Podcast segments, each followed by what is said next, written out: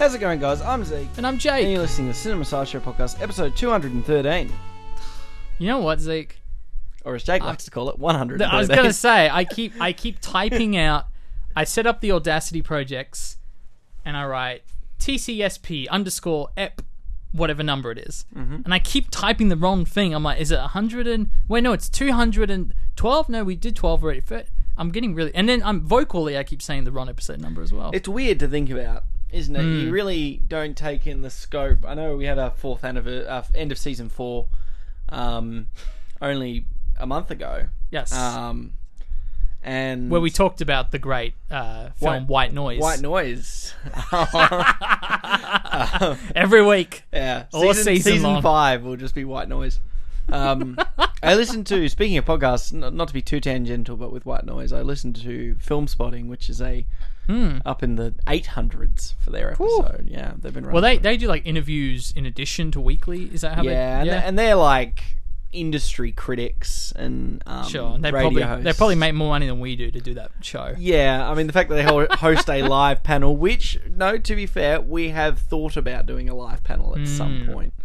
Um, we, we did a couple where there was just a random person in the room silently listening to us record for two hours.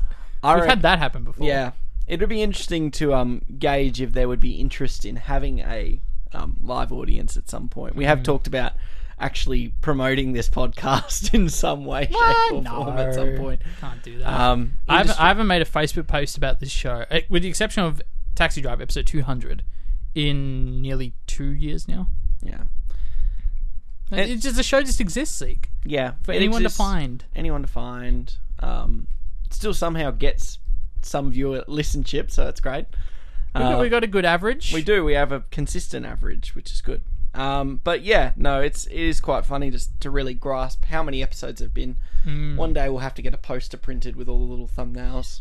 Yeah, yeah. Well, we got the shirt. You did shirts for the first 100. Yeah, So we need a proper poster with, I guess, 200 plus now. Yeah, maybe maybe we'll do one for two fifty. Yeah. and get to two fifty. But be Jake, fun. Yes. obviously, we normally kick our show off with a nice, fun film trivia fact. Yes. James Cameron's Titanic. Mm, Do you have a Titanic fact for me? I do. I do. Very Titanic. The Titanic budget of this film. yes, of course. The entire industry in the late 90s was anticipating the release of this film because it had one of the most bloated budgets of all time at the time. Now, $200 million is pretty standard fare for your Marvel films these days. Yes. For the immaculate Ant Man and the Wasp, Marvel presents Quantumania releasing very, very soon. that two hundred million. Uh, probably. Well, almost all of them are now. That's, That's the thing. But in the 90s, that was an absolutely insane amount of money to spend on a film. I think, is it the most bloated budget of any film? I imagine at that adjusted point? for invasion, even adjusted for inflation, it would still probably hit number one. Maybe That's true. Avatar might surpass it, the original Avatar. Yeah, well, then, Avatar. but this is the weird thing about uh, Avatar: Way of Water is that they were like, we need two billion to break even, even though the budget wasn't two billion. But eh, yeah, the numbers get a little weird with that that whole shtick. But you know, with that being the case at the time, how massive this budget was, and and you had 20th Century Fox and Paramount. I think it was one of the first times ever that you had multiple studios co-funding films, which slightly more common now, I guess. Um, but the internal concerns caused James James Cameron to forfeit his eight million dollar director's salary and his percentage of the gross. And yet, when the film went on to become a success, a huge success, 20th Century Fox still tried denying Cameron's back end salary, and eventually, through legal obligation, they had to pay him. Could you imagine Making Titanic and not getting paid for it. well, that, but from from the producer's standpoint of being such a dick that you you just made a film that made you mil- billions of dollars, and you're like, oh, I'm still not going to pay the guy who made it, produced it, wrote it, edited it. That's pretty. I, I, I quite find. What I wonder what pressure, um, he had to be under to forfeit, like grossing. That that to me Like, is like he- the I think he had like Rupert Murdoch making comments to him like, bro, using a lot of our money right now. because the thing is, I think the word on the street was this film was going to bomb. Because it was taking such a big budget and because it got delayed six months into a December release, I mean, the hmm. general consensus was this film's going to be terrible. So people were freaking out about the money lost, their careers being over. Yeah. So I think that was James Cameron being like, all right, well, as a you know good faith move. a real all-in moment. Wasn't yeah, it? I'm going to prove to you my dedication by forfeiting my my share. yeah. Wow. But yeah, crazy, crazy story behind the making of this film. That But is crazy. Well, everything in this film is big. yes, Um, it's the go big or go home attitude, and I've got a fact about Gloria Stuart, who plays the elderly Rose. oh, Um, okay, I found this one quite kind of beautiful and poetic. Um, uh, she was 86 on the film, and obviously in the film, Rose is 100, 100. turning 101. Yes. Um, and was obviously aged up to play Rose at 100. Now, I find that quite interesting. She was aged up. Imagine aging someone up at 86 to 100. Like, what's the difference at that point? I'm sorry. extra wrinkles. More? Apparently, she extra, did not find wrinkles. this a pleasant experience. But what I found really poetic is obviously at the age of 86 and 19, 97. She did yep. pass away in 2010, but at the age of 100. Oh. Ah. So, and I find well one done. thing that I imagine like the haters or, or people that, that, that might go, oh, that's probably, that's reaching a little, is the fact that Rose is 100 in this film, turning yeah. 101. But the fact that the actor made it to 100 shows it's possible. Yeah. It's rare, but it's possible. Oh, no, I d- I didn't blink at, at 100. It's like, there's, there's She's plenty very of people that made it coherent to for 100. very coherent for hundred. To be fair, Yeah, she. Um, but but you know, I just I caught that as very interesting character trait. She's still quite materialistic, even at hundred. She's got all her. Mm-hmm. She brings all her photos and luggage and. and I Her, guess um, when we talk about the What, spoilers, what were of the pets? uh, Birds? it was like Not a little birds. Chihuahua, wasn't it? It was like a little well, was a- Pomeranian. I swear it was in a cage. Nah, it was a bird. It wasn't a bird. It was Oh, okay. a little dog. Okay. Okay. Pomeranian, I'm pretty sure. Fair enough. Fair enough. But Jake, I'm going to take a guess. This film's on the film poster behind me. The 1100 films to watch before you die. Um, yeah, it's on the, it's on And- the poster, and it absolutely should be. yeah, it should be. There's- be. This is a monumental film. It is. I mean, one of the most important, biggest films of all time, easily comparable to Gone with the Wind. And I'm sure when we did Gone with the Wind last year, we probably compared it to Titanic back then. So it's like they kind of go hand in hand, and I think they're both just yeah, in terms of the scale alone, they should be on there. Scale's the big word, isn't it? Yeah, but uh, the quality as well. I reckon we'll we'll get into that very shortly, Zeke. Mm. So I'm excited, excited to do that. What have you caught in the last week, Jake? Caught quite a few things actually. Just a few things. Yeah, I'm gonna start with the most recent. I went Yes. to I went to a theater, Zeke. A theatre. To what- to watch going to, this- We've been going to the theatre a lot. I know, I know, but you know, it's just it's becoming it's becoming more rare now. You know, JB Hi-Fi apparently, the Maya Restore they got rid of their DVD stock. No, they didn't. Yeah, I heard that, and I had to call my friend Keish to confirm, who works at JB. It's like, she's like, oh no no no, but the Myri one, yeah, they did get rid of it. I was like, what? What? What's happening? So home release, cinema going, this is all becoming a thing of the past. See, but mm. I still have to go to the theater to watch a little film from Mr. Darren Aronofsky, The Whale. Mr. Brendan Fraser himself. Anything but little. and no, another another story of scope. uh, look, So the the Brendan Fraser Renaissance. yes, Is it alive and well? it is very alive and well. He is brilliant in the film. He is very just so lovable, and just the the story that he's involved in telling through his performance is very. It's very emotional. He's very great in it. I love him, and I actually think I actually think the film is just great overall. I know it's very divisive. I'm going to get into the reasons why and why I think those sort of the reasonings don't hold up. There's actually a couple of films I saw this week that were controversial that I'm gonna I'm gonna fight back against both of them. But before I get into that, it's the whale is. I remember I turned to Andy, who I saw it with, in addition to a couple of other people, and we both said like, "Wow, that, that was such a play movie." You know, it's all basically one location. There are characters coming in and coming out of his life, and it just the way the dialogue's bouncing back and forth. Turns out it is based on a play uh, by Mr. Samuel D. Hunter. So he wrote the adaptation, and then Aronofsky only directed it, which I was surprised. I thought he had a hand in writing it as well. Um, and I want to give him props as well because it is, it's a great, uh, very, um, what's the word I'm looking for? It's it's not the most digestible story. Obviously, for the, for those who don't know, the story is about Brendan Fraser. He's incredibly obese and overweight in the film, And I think a lot of the film is about the characters in his life. He's got a carer, he's got his daughter played by Sadie Sink. Uh, there's the other characters that sort of come in and out, and I won't spoil who they are or their role in the story. But it feels like it's all about the multiple and unique ways that they will go about helping him, quote unquote, helping him. Sometimes it can lean into selfish reasons or or ena- enablement, which is interesting as well, and that kind of plays into the score of the the the movie where the music will come in this very bassy trombone music that just kind of adds to the dread when you see him just downing a KFC bucket. when it's like how how do you help someone like this? But then it's also about Brendan Fraser as Charlie who is very much denying help. And we learn throughout the film why and and you know his reasoning for those things. But I just found it all really interesting and the relationships really interesting. I thought Sadie Sink's character as Ellie, the 17 year old daughter, is incredibly unlikable.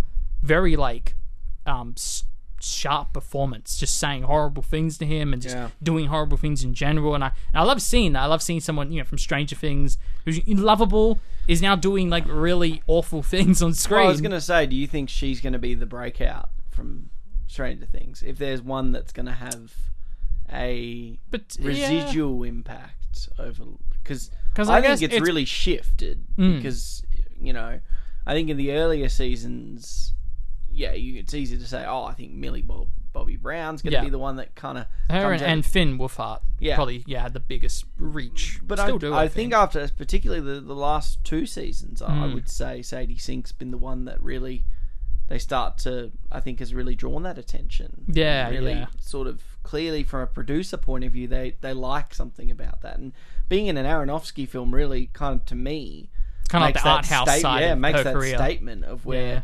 You know, we, we could be looking at another Florence Pugh here.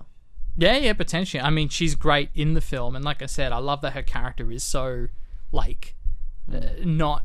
Uh, what, what's the word I'm trying? I, I feel like I should. I'm a I'm a podcaster. Sick. I should know words. Like, should know English, but like emp- lacks any empathy. Yeah, and and ultimately that's what the film is about is ultimately empathy, and the and the whole film is wrapped around um, Charlie being an English teacher and him writing essays and helping Sadie Sink write essays, and the whole film's like thesis, if you will, is this idea that people are incapable of not caring.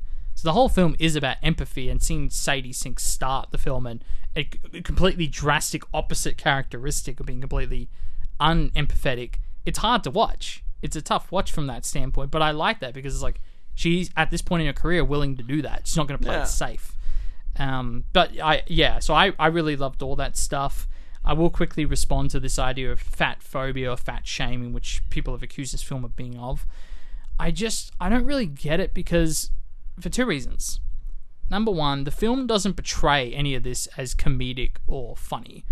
And you know, we see Brendan Fraser throughout the film kind of struggle with, you know, getting up off the couch and, and going to bed. It, it's like it's a whole scene of him just going from one room to the other. There's a scene of him showering, which is not very pleasant to look at, but it's, it's all played for real. It's not played for laughs. I what I find baffling Hmm. about that is a. Have you ever seen an Aronofsky film? The man is obsessed with addiction as a concept. Yeah. like his often his protagonists are just wrought with flaws Hmm. in terms of addiction and personality. And I don't think I've. I mean, it, to me, it's baffling because even watching the trailer, you can see it's coming from an angle of addiction Yeah. this is someone who is not overweight but obese Mm. and and morbidly obese to actually use the term correctly this person is quite like in the realm of dying Yeah. if they overexert themselves because they're so obese Yeah. and it's an addiction that's laced and all addiction is laced in grief rationale like everything Yeah. and and for me it's just him telling the story of those who fit into that category Yeah. this isn't eh, to me it doesn't strike it's not the tlc show my 600 pound life where it feels almost like car crash television to Yeah. Coin white noise again there you go. Uh, bringing it back. um, no, seriously, and it, it, it- that to me just feels like someone's watched the trailer, made a, a flash in the pan comment, and the the internet has just erupted, and not actually they've looked at the cover, and Yeah. not actually read, like you said, Well- the uh, the thesis. Yeah, exactly. And I, I think in terms of this being a story about a man whose body is deteriorating one way or another, and people's, uh, you know, the way they react to in terms of how do I help this person and get them healthy again. The the film is just fundamentally different if you change that. So I I just don't understand that. The other aspect is that, because the character of Ellie says a lot of really horrible things to Charlie. But the thing is, the film establishes that she hates Charlie, hates him, before she even knows about his weight. That is very clearly established in the dialogue. They haven't seen each other in a long time, and that he has put on a lot of this weight since they last saw each other. But the hate is pre-established. It was there from something he did way earlier in the film, which you learn about, and you and you learn about how that ties into the overall story. So I like all with all of these elements. I'm like, I don't really understand what I don't understand what the the I, I'm happy to learn more about it if someone mm. wants to explain it to me or if I do a bit more research. But from all of those aspects, or even just how did this become an addiction? In terms of it's the typical, you know, he's eating his feelings, sort of. Yeah. It's response to grief, but it's like, what But the difference between that and consuming drugs, drugs or drinking is is no different. exactly? It's another. It's just an outlet. It's Yeah. a you know, and you know, like I said, this is a director that doesn't shy away from these kinds of stories. I mean, one of my favorite films of all time, The Wrestler. The main Mickey Rourke in that he's drinking and he's consuming drug. Like he's hor- like he's he's got addictions. Yeah. He's got addictive problems, and I haven't seen Black Swan, but I don't. I'm sure there are some forms of um, body shaming in that for the, from the ballet point of view, isn't Mm, there? A certain, yeah, yeah. Certain look, and so to me, this just seemed like, yep, the next kind of logical Aronofsky film. Yeah, and I, I, I really tried to like look at it from all those different aspects in terms of its portrayal. Him as a character, he's a really sweet, kind, yet regretful character about the mistakes he's made in the past. I just I don't see the angle where it's like, oh, that makes sense to me.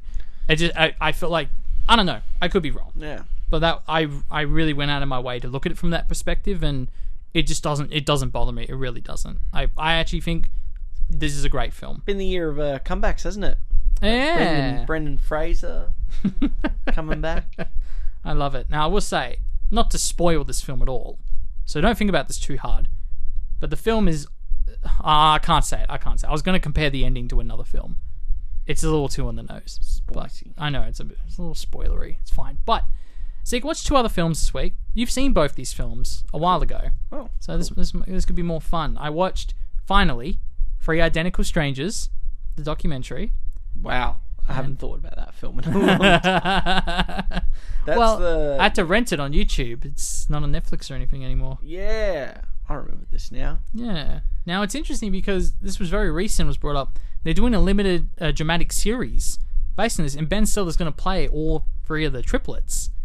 Something's very strange. They're, they're a bit larger But- than. If I Yeah, remember I- correctly, they, yeah, don't, they don't look like Ben Stiller. No, not really. I, I got a bit more of a Jersey look to them, and Yeah. yeah, I yeah, I'm interested.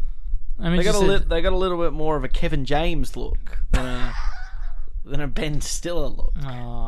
No, look, I, if if he does a great job, he does a great job. We, I mean, hey, we, makeup is amazing these days. If that's how he's going to Well, go I mean, about that, Look at Brendan Fraser, yeah. for instance. yeah. There you go. I mean, look, the men aren't that you like heavy, it? to be fair. No, I, I really, really enjoyed it. There's, there's another controversy associated with this film, which I'm going to get into soon. Um, I don't think it's as well known as the Okay, yeah. controversy show. It's just things I noticed in Letterboxd reviews that kept coming up.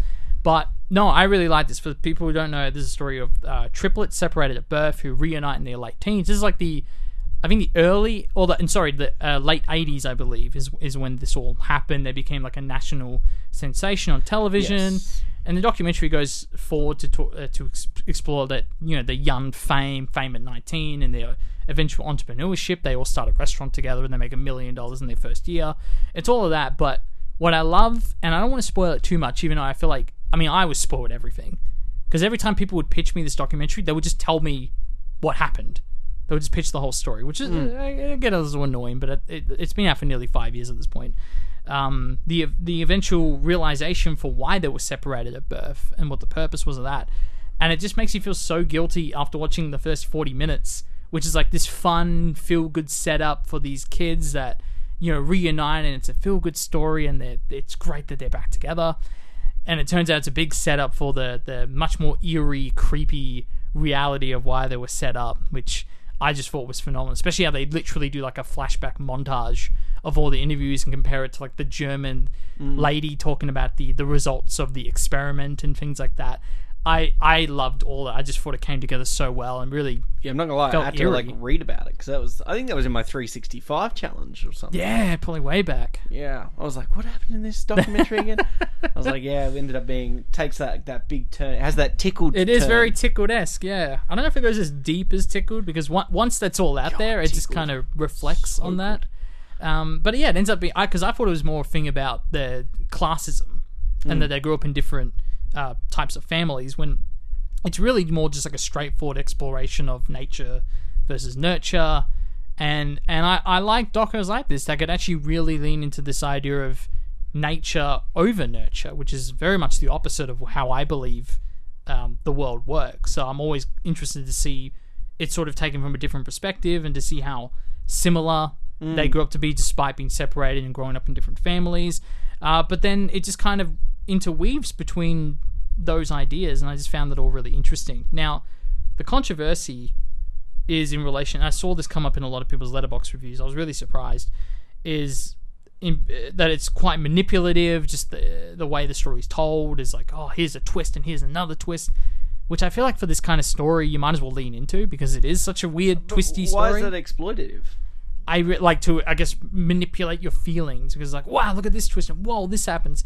But the other thing at the end That's is, just a film, isn't it? yeah, I I know it's it's it's, It bizarre doesn't to Fyre do the exact same thing.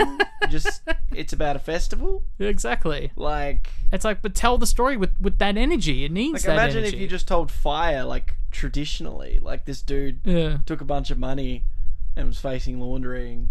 Oh, and the festival didn't go well. It's like that's boring. you make it exciting through the edit and the storytelling, the interviews, and how they yeah, it's that that really confused me, especially because in a, in a documentary aspect, like Yeah. I kind of get a little bit sometimes in film. I can see the oh, this is the part where you're supposed to feel sad. If it's Yeah. a little too like fit, like poking you, maybe Yeah. then I can kind of get the irritableness of that. If it thinks it's more emotional than what it is, but if Well, that's one thing I will say about the way it was. I wish there was slightly less soundtrack because yeah, sometimes there were things that would just happen where it felt like the music was almost overdoing it. This level of sadness you meant to have in the scene. Yeah, you know so it's possible you can do that. yeah, but if it, it's just a good story that has twists, then- Exactly. I mean, if you're 19 years old and you go to a university campus and you suddenly realize you have two twins, or you're part of a triplet, they all look exactly like you, is that not like a shocking, surprising revelation that and you would want you- reflected in the And then if you take the second half, you find out that that was all for some experiment to go in some paper. It's then- yeah, it's like well that that's how they would have felt. It's authentic to the the feelings and the emotions the Yeah. subjects went through. Yeah, and the- on the top of that, yeah. the further controversy is to do with, and I won't say I won't get into too much detail, but there is a suicide that is discussed in this film. And the way it sort of edits together multiple um, reflections and the subjects, especially the dad of the person who passed away, and how he essentially blames himself, and then it immediately cuts to another another person talking about how they they felt like they're still here because of the way their parents raised them, and it was just like this really negative messaging on suicide. To which I say, but that's what the subjects felt. Like, yeah, it's not the most gentle way to talk about that subject, but like like those whiplash feelings in the edit were authentic to the subjects of the documentary, aren't also the things they're saying and reflecting on death. Yeah, unless you and unless there is there is actual footage that suggests the director is planting information in there, like oh, Yeah. say this thing or say that thing, then what we're given is what they're saying authentically. Yeah, This is not a corporate video. This is a documentary. exactly. Characters say what the character, and your best you can do as a documentarian interviewing someone is maneuver them to say something that you think you kind of want to Yeah. get out of them or information you might want to extort, but you, you can't derive pure thought without it being like super contrived, is it, or artificial? Yeah, And I, I just appreciate that th- these were the things the people said, and instead of skirting away from that because it might offend people or it might be a, a more like um, a more dangerous approach to talking about a very taboo subject, Hmm. I'm glad that they just went ahead and did that because Yeah. it's more interesting. It's not a fluff piece. So anyway, I, I, I was baffled by a lot of those those controversial remarks people made, um, but I thought the documentary was was really great. Yeah. Um, yeah, it even like even just for me, like I didn't I don't have identical triplets that I discovered Not that recently. I know of. No, exactly. I mean, maybe one day you never know. But on the flip side, it's like I still related to a lot of the, what the character said, especially the whole looking back into your own childhood and like things just making more sense. Because I had that as well with my autism diagnosis, and like once understanding that diagnosis, looking back, and be like, oh, that's like that's why this person would come and visit me on this thing, and and it's like I actually found a lot of that almost one to one with the experiences that the triplets were talking about with the the people noting down the experiment. So so it was not that I was experimented on necessarily, but this idea of like looking back to your childhood after after mm-hmm. learning something and things just kind of clicking into place. Yes. and I'm, I love that the documentary portrayed that really because I, I identify with that very very well. The last thing I'll talk about, and I won't go into it too much. I finally watched Zeke for the first time. Ten things I hate about you. Mm. You can't even think of 10 about me. um, There are zero things I hate about you, Zeke. Oh, thank you. Thank you. It's a good film. It's great. It's a fun It's so film. fun. It's weird seeing a young, like, Joseph Gordon Levitt just sort of existing. With Heath Ledger, yeah, yeah. Yeah. I mean, th- those were breakout roles for like that entire cast as well. yeah. It's a good film. It's like one of those films you watch.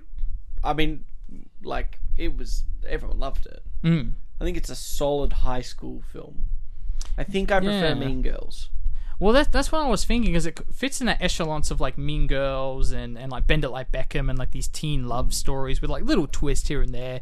Um, I think the twist for this being that like the overly sexual characters, the way they talk is quite gross. But then the teacher, the dichotomy between the teachers, like you got one of them is writing up like a like a, a like an erotic novel while talking to students, and they're like suggesting like ways to type up sentences to each other.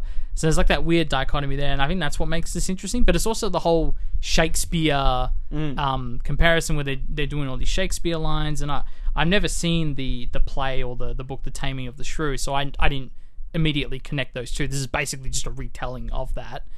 Um, so I guess that's what makes this more unique. But the other thing, I thought it came out in the same year as Mean Girls. I thought it was like 2003, 2004. This is 1999. Yeah. And I was like, I did not feel that watching this film. It felt No. newer. It Felt ahead of its timeless. time. Yeah, Yeah. It. It's, it's pretty great. I remember I only watched it a year or two ago. It was pretty. Oh, solid. okay. So what? Yeah, you didn't like grow up with it or anything. No, no. Same thing with Mean Girls. Didn't watch them until I was an adult. Yeah, I think I watched uh, Mean Girls and Titanic both during COVID. Huh. I think that that's when I caught both those films for the first time. Still think I prefer Mean Girls. yeah, mean, mean Girls is quite quite fun. I I think this does it right balance, and I think partly because it has Gil Junger, who's the first time director. Uh, which I think he did really well. There's a lot of really inter- uh, inventive camera angles and movements in Yeah. the. There's the one where obviously Heath Ledger burns the hole in the book, Yeah. and then we start the shot looking through the hole into I think it's Michael, and then like the just the blocking in that shot alone is I- really clever. I think one of the good things about Ten Things I Hate About You is how they actually really do utilize the uh, high school setting. So if you look at the Heath Ledger, like him coming down singing the Frank Sinatra. yeah, that's a huge oval, man. like but it's such a great sequence i'm sitting there going like wow they're really using the, the high school really does feel like a microcosm right. like so many high school pictures don't actually the high school almost feels like a prison and Yeah. like or, or it's just it's a backdrop whereas i think this is like more like medieval. It's like a giant castle, yeah, basically. it feels like a character in itself Mm, because characters use the space a little bit more yeah. um, and I, I just find that really quite inventive from a like a direction point of view, choosing that that location. Yeah, well, I, I watched the behind the scenes because the Blu-ray we had, and the main reason me and Kirsty actually sat down to watch is because there's a Madness on in there, the Oh. um, uh, Wings of a Dove. I thought it was So- just like an easy go-to date night movie. Oh no, we actively said that we need to one day just sit and watch this film and then point out when Madness comes on, which is close to the end. I was surprised how they used Yeah. the song. Um, it, very great how they use it, and all the music in the film as well. But you have that asset where you have the director, first time feature director, who's you know going out of his way to go to this logo. They had to fly to an entirely different state just because they wanted to shoot at that specific school, um, which I don't think it was a school. I think it was, um, oh god, what was it? It wasn't a school. It was something else. University. not even. I don't think it was an educational building. I think it was like a like a like a library or a something like that. And they turned it into a school. Um, so, like you said, going to that extra mile to get something that has its own iconography. So, I mean, the ending of the film is all the characters on the rooftops playing the band, and then um, I think it's Michael making out with with what's her name, um, the, the Shakespeare lover, that that whole thing. But then you have that male director, but then you also have two women who wrote the film as well.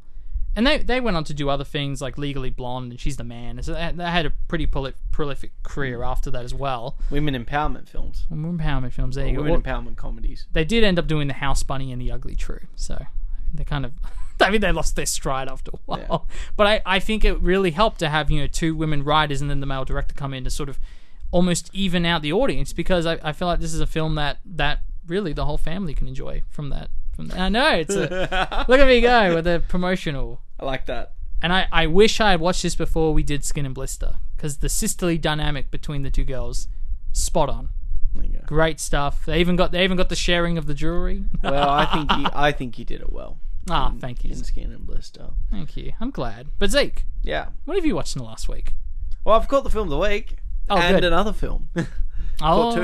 Um, I know I film? teased you there. I've made it out like I only saw the film of the week. no, I actually cheeky. managed to get one more film in.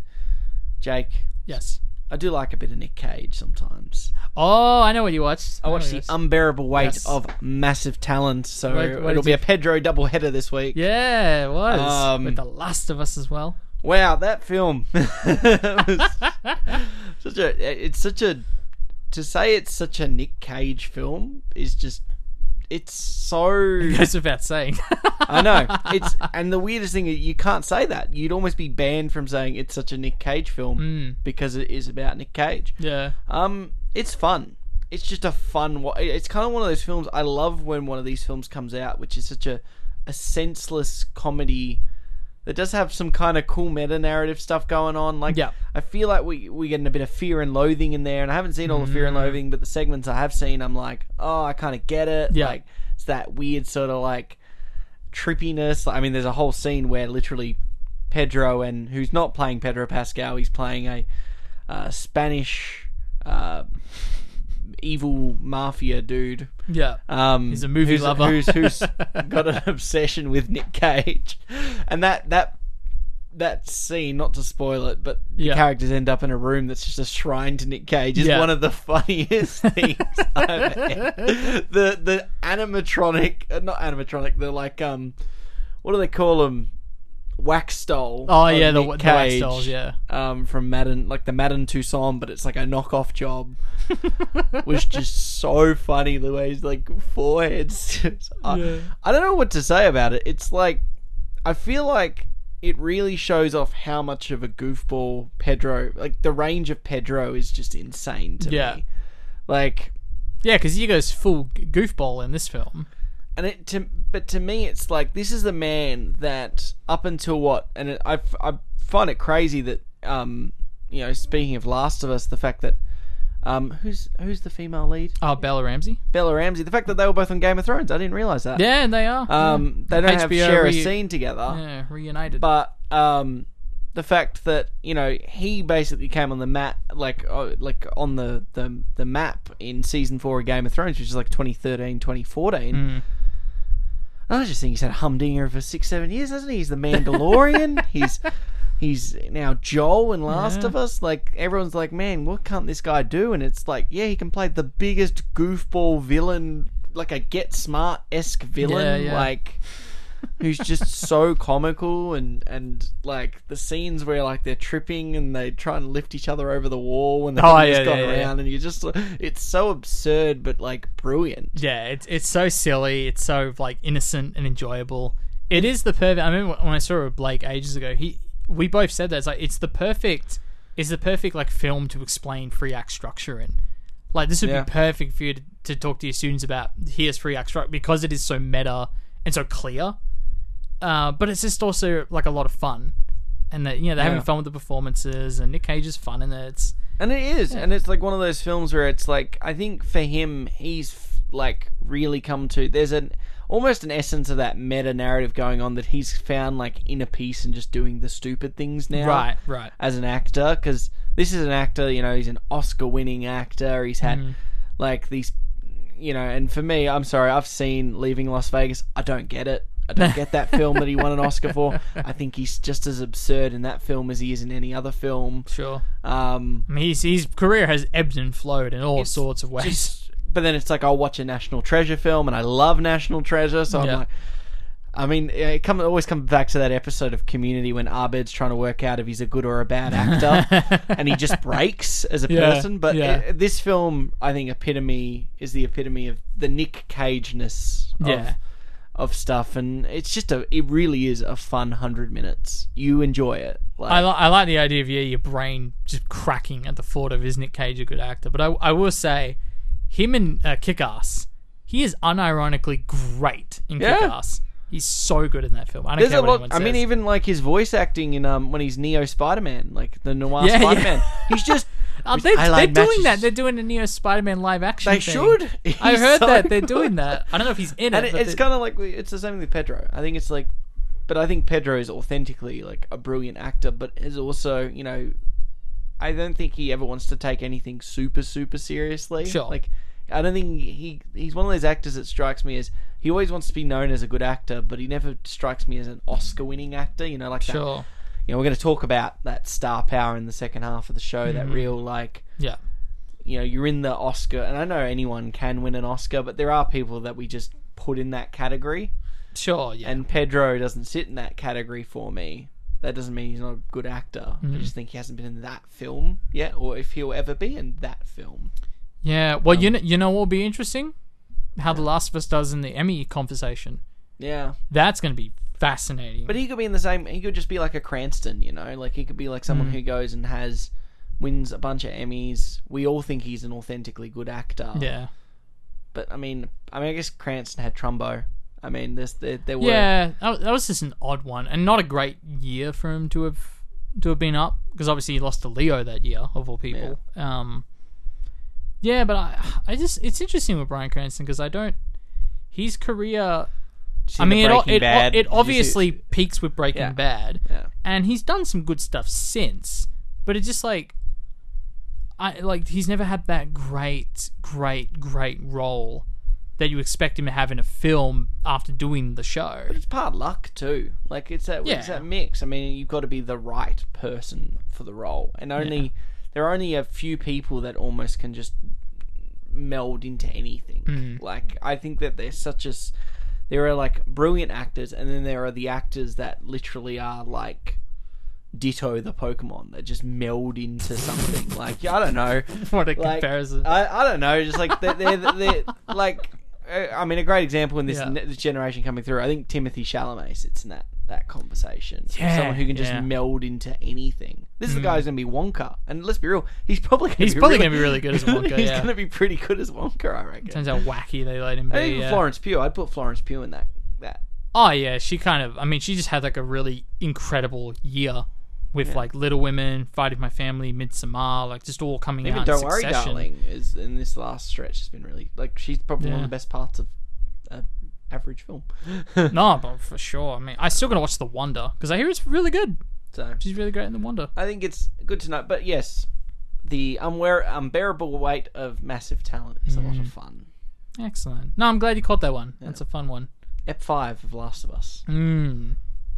So yeah, you, I, I gotta, I gotta say because we talked about this before the show, and I, I thought it was absolutely phenomenal. It might be my fa- new favorite episode. It's- It kind of has everything in it, as well as incredibly depressing ending. but yeah, when you, what do you feel about it? Look, I, I thought it was good. I think there are moments you s- like for, and it's great because we got one guy who knows of Last of Us but has never played the game. So Sure. I'm really just judging this off. Like we're in this this part of the story where I don't really know what happens. Yes. Um, it definitely feels like it's funny because th- between this and Poker Face, I'm watching basically two road trip uh, genre series at the same time. Back One's back, obviously yeah. taking the crime comedy route, and the other one's taking the dystopian post apocalyptic check if you're happy um, route. But um, both seem to be doing this road trip where they meet a collection of characters that Yeah. almost stay within one episode. Obviously, four Hmm. and five are joined together for this this particular situation. With Yeah, and, and same director, Jeremy Webb, I believe, which Yeah. makes a lot of sense when I think about it. Um, and it's interesting because it's it's the I I quite liked both episodes. Like, don't, don't get me wrong, they're not bad episodes or anything like that from a from a television point of view.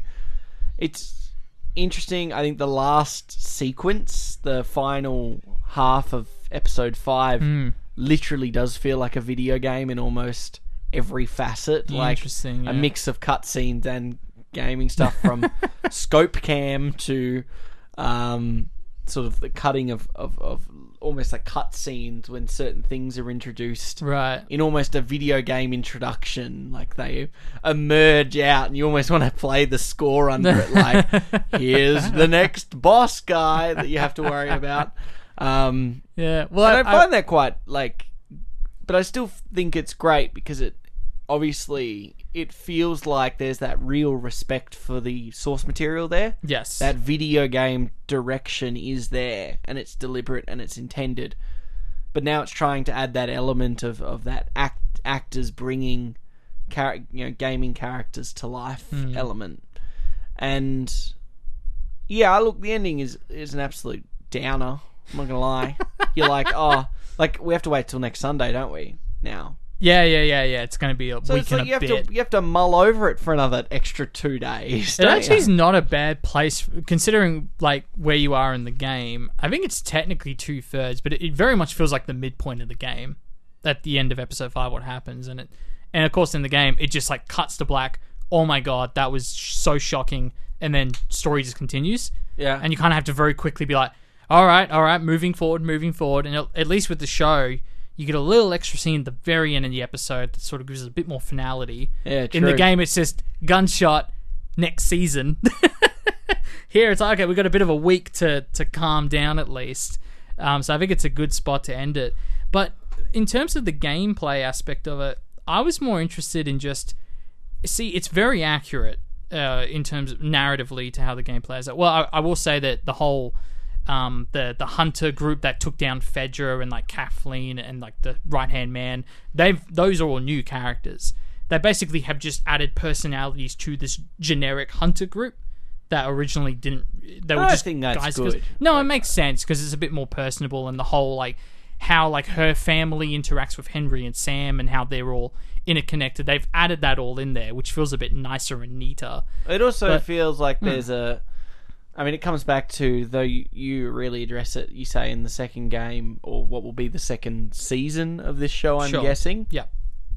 Um, they're definitely adding more of those humanity elements in there. Stuff that, you know, I've had a couple of people be like, "Oh, it feels a little bit Walking Dead esque sometimes because you've got all these characters sort of in this horrible." But it's like, well, yeah, that's to me that's just the dystopian genre. Like Yeah. we're essentially we're essentially just watching two characters on a on a road trip around a, a dystopian world. I mean, the characters are really important. Like the fact that Kath, Kathleen isn't important to give them identity hmm. because we need to feel like every death has weight in this Right. show to an extent. Like when Joel, not to spoil the episode, but it's like Joel has to kill someone Yeah. and is actually now starting to really almost gain that human because it comes back. It's about Joel's regaining of humanity Yes. and learning to to love again, I guess. Mm. And it's like he's gone from he you know beating someone's face in in the first episode mercilessly to and willing to kill Ellie when Yeah. he, when he finds out like what Ellie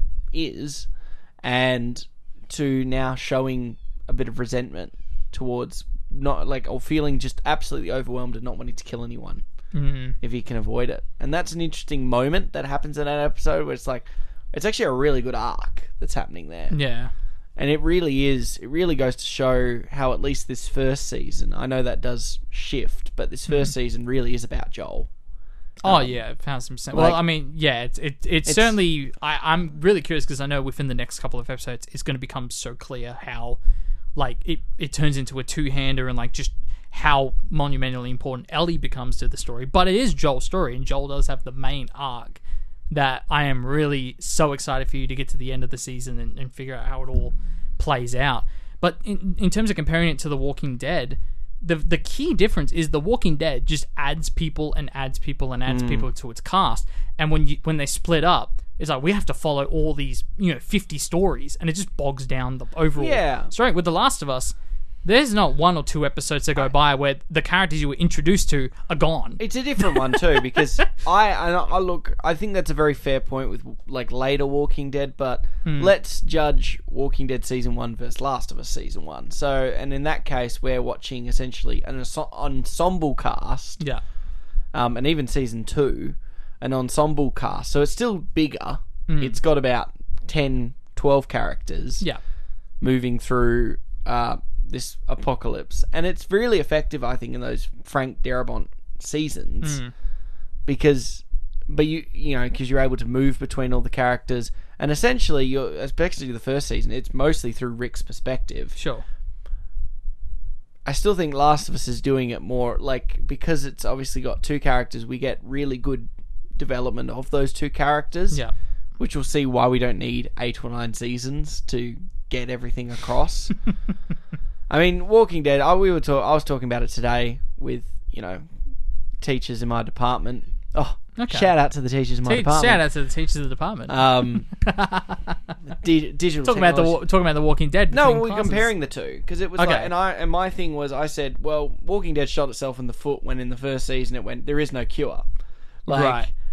and I got it because it made a really good shock value at the end of season two, Mm, but then, and I do think that they actually managed to keep it interesting enough to when Eugene and all that join and go, no, there is a cure. Yeah. That guy was just wrong, and you buy into it, but then you find out it's wrong. Like it's flips it a second time, goes, no, there is no cure. You're like. yeah, well, what are we building towards here? Like there is no yeah. The, you're trying the to make Walking out that Dead has no overarching plot. and that's the problem because It's it- ridiculous. it- when they get introduced, you go right. They're all now road tripping Yeah. to go get the cure, and I and in my head I go, well, that's at least two, three more seasons. That'll get you to about season six, and that'll be enough of the show. Yeah, But God knows what's happened in in past season seven. It really turned into settlement. people die.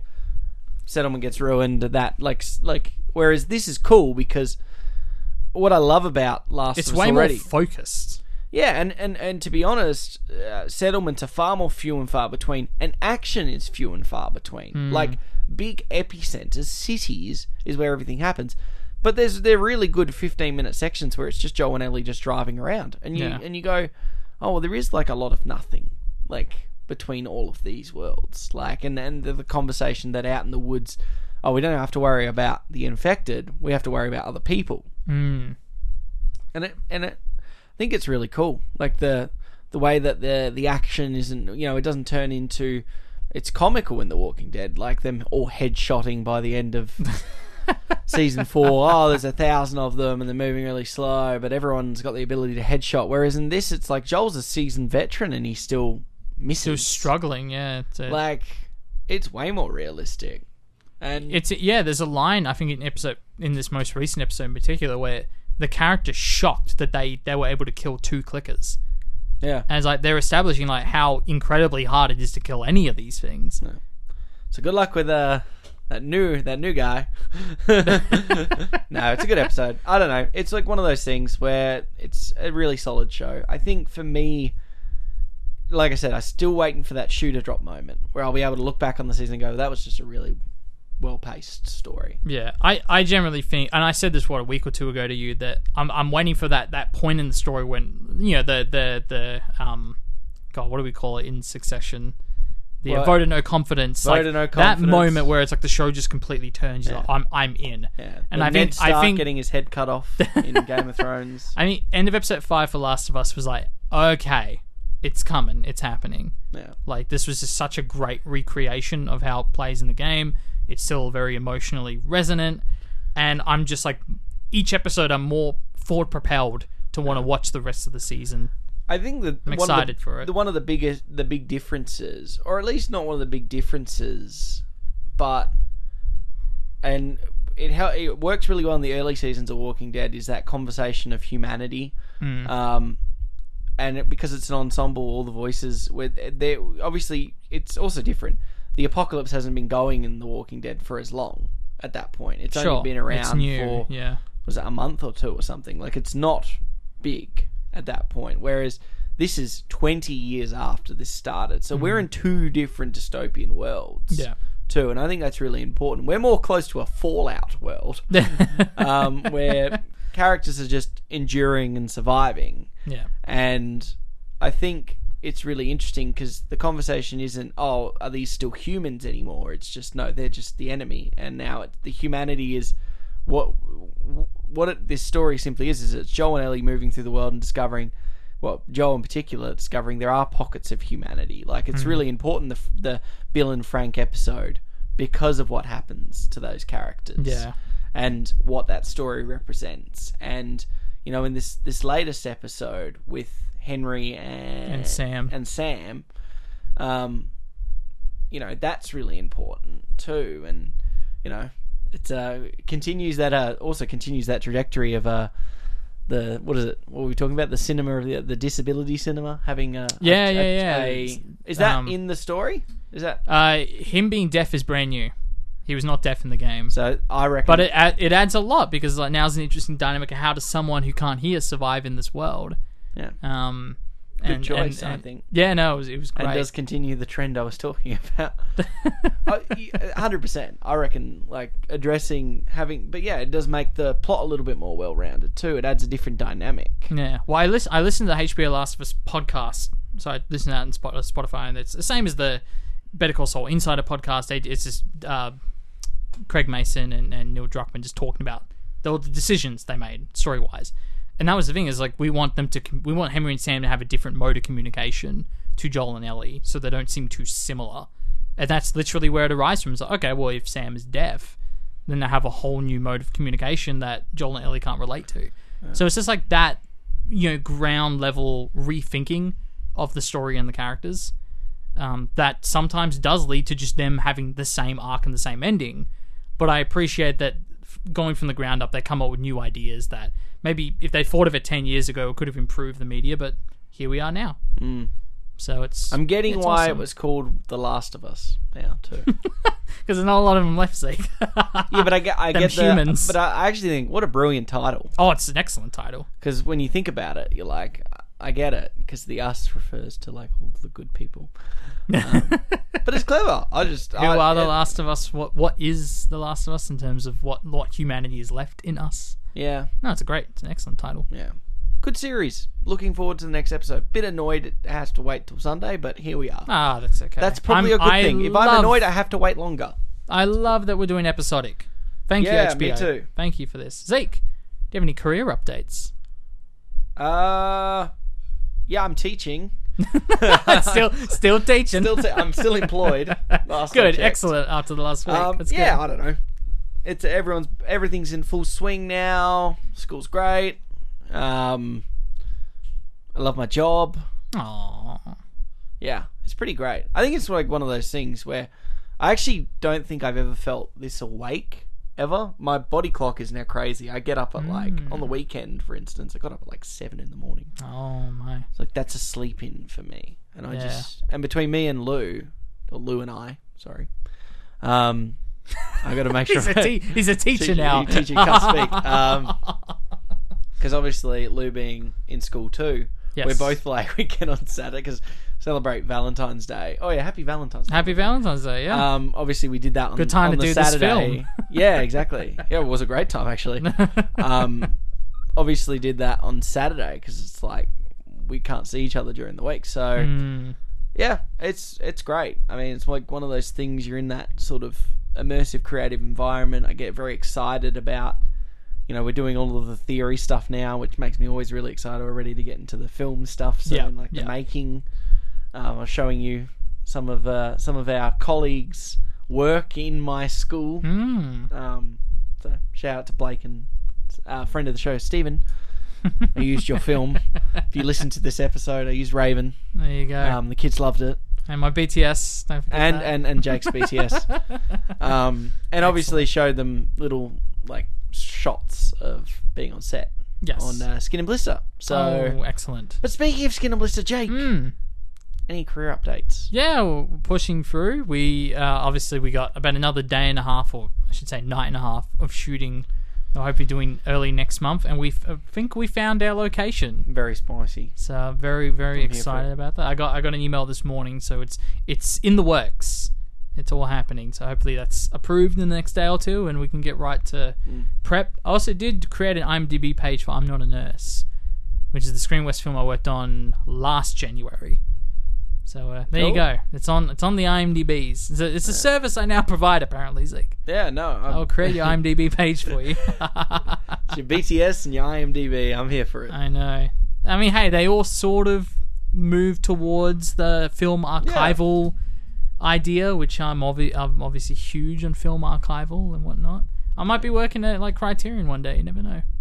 Well, there you Gotta go. gotta protect the films. Uh, it's very exciting. Hopefully, we'll have more to bring to that. But before we talk more about that, or whenever we talk about that next. In the it's time- future. in the future, it's time for us to move into the film of the week. But Jake, what are we watching? This week in the show, Zeke, watching James Cameron's. Titanic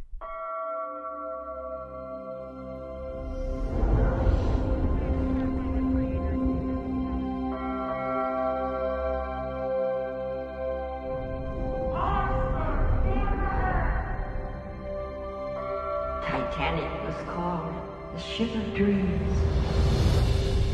And it was. It really was. All right, open your eyes.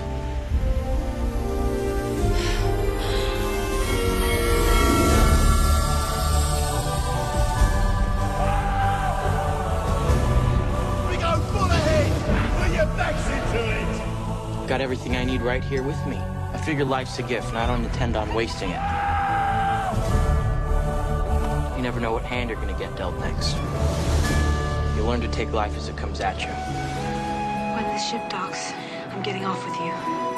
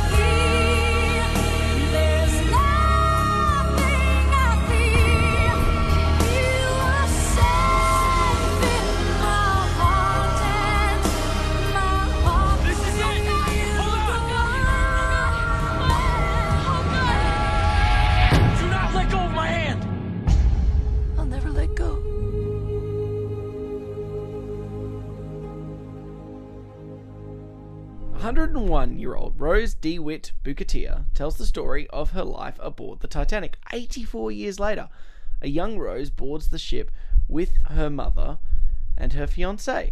Meanwhile, Jack Dawson and Fabrizio De Rossi win third-class tickets aboard the ship. Rose tells the whole story from the Titanic's departure through to its death on the first and last voyage on April 15th, 1912. It says 84 years later. It's weird. It's so weird that log line on Letterboxd. I'm not gonna lie. Someone needs to change that. You should do it, Zeke. Okay.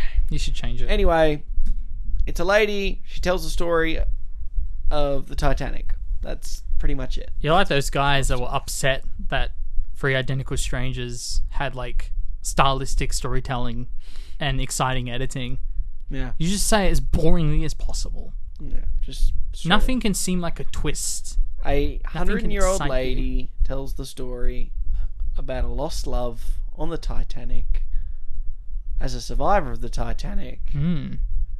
to a crew willing to wanting to excavate. I don't know, something like that. Anyway, Titanic, 1997. Yeah, I mean, James, we, we spent a lot of time on the log line. I think people know what the film is.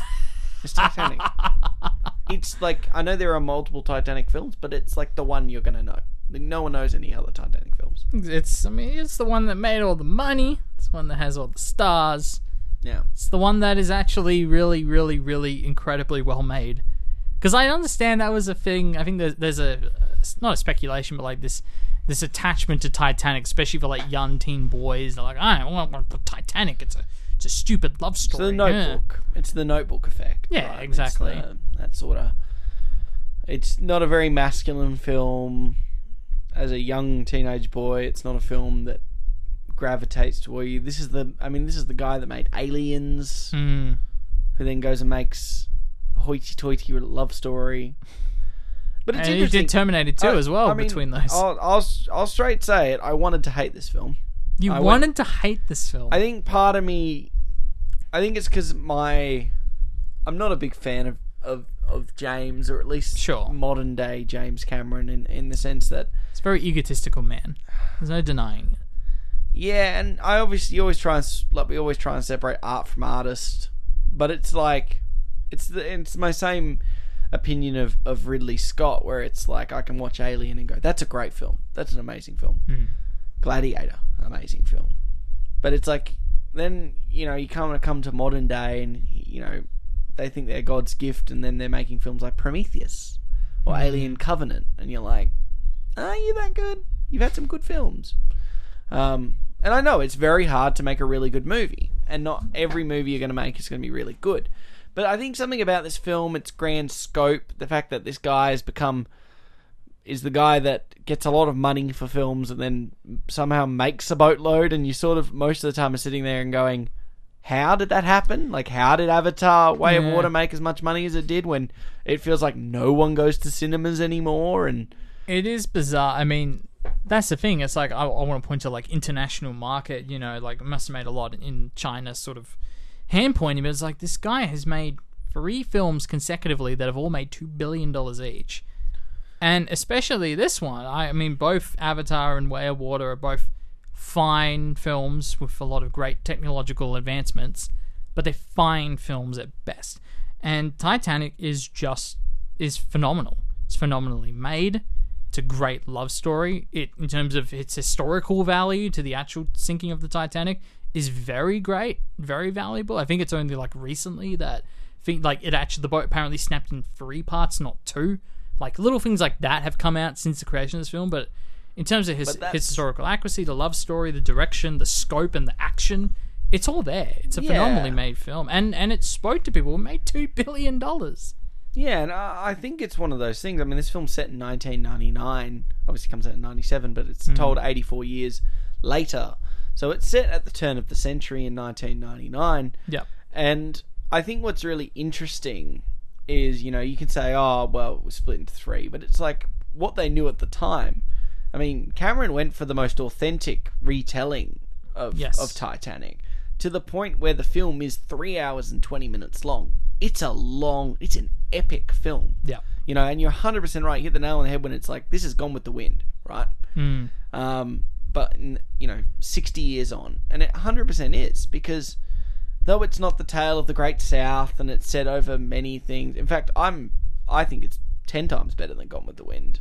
Sure. Um, in terms of its storytelling, it's, it's simple. It doesn't, it really doesn't try to, um, overcomplicate things, make themes too overt, or or make you think too much. It honestly Hmm. no, is. it's a very focused film. it's a focused film. It's a love story. It's a love triangle, and it wants you to get to know everyone on this ship Hmm. because a lot of them don't make it out. yeah. And I think it really didn't sink in.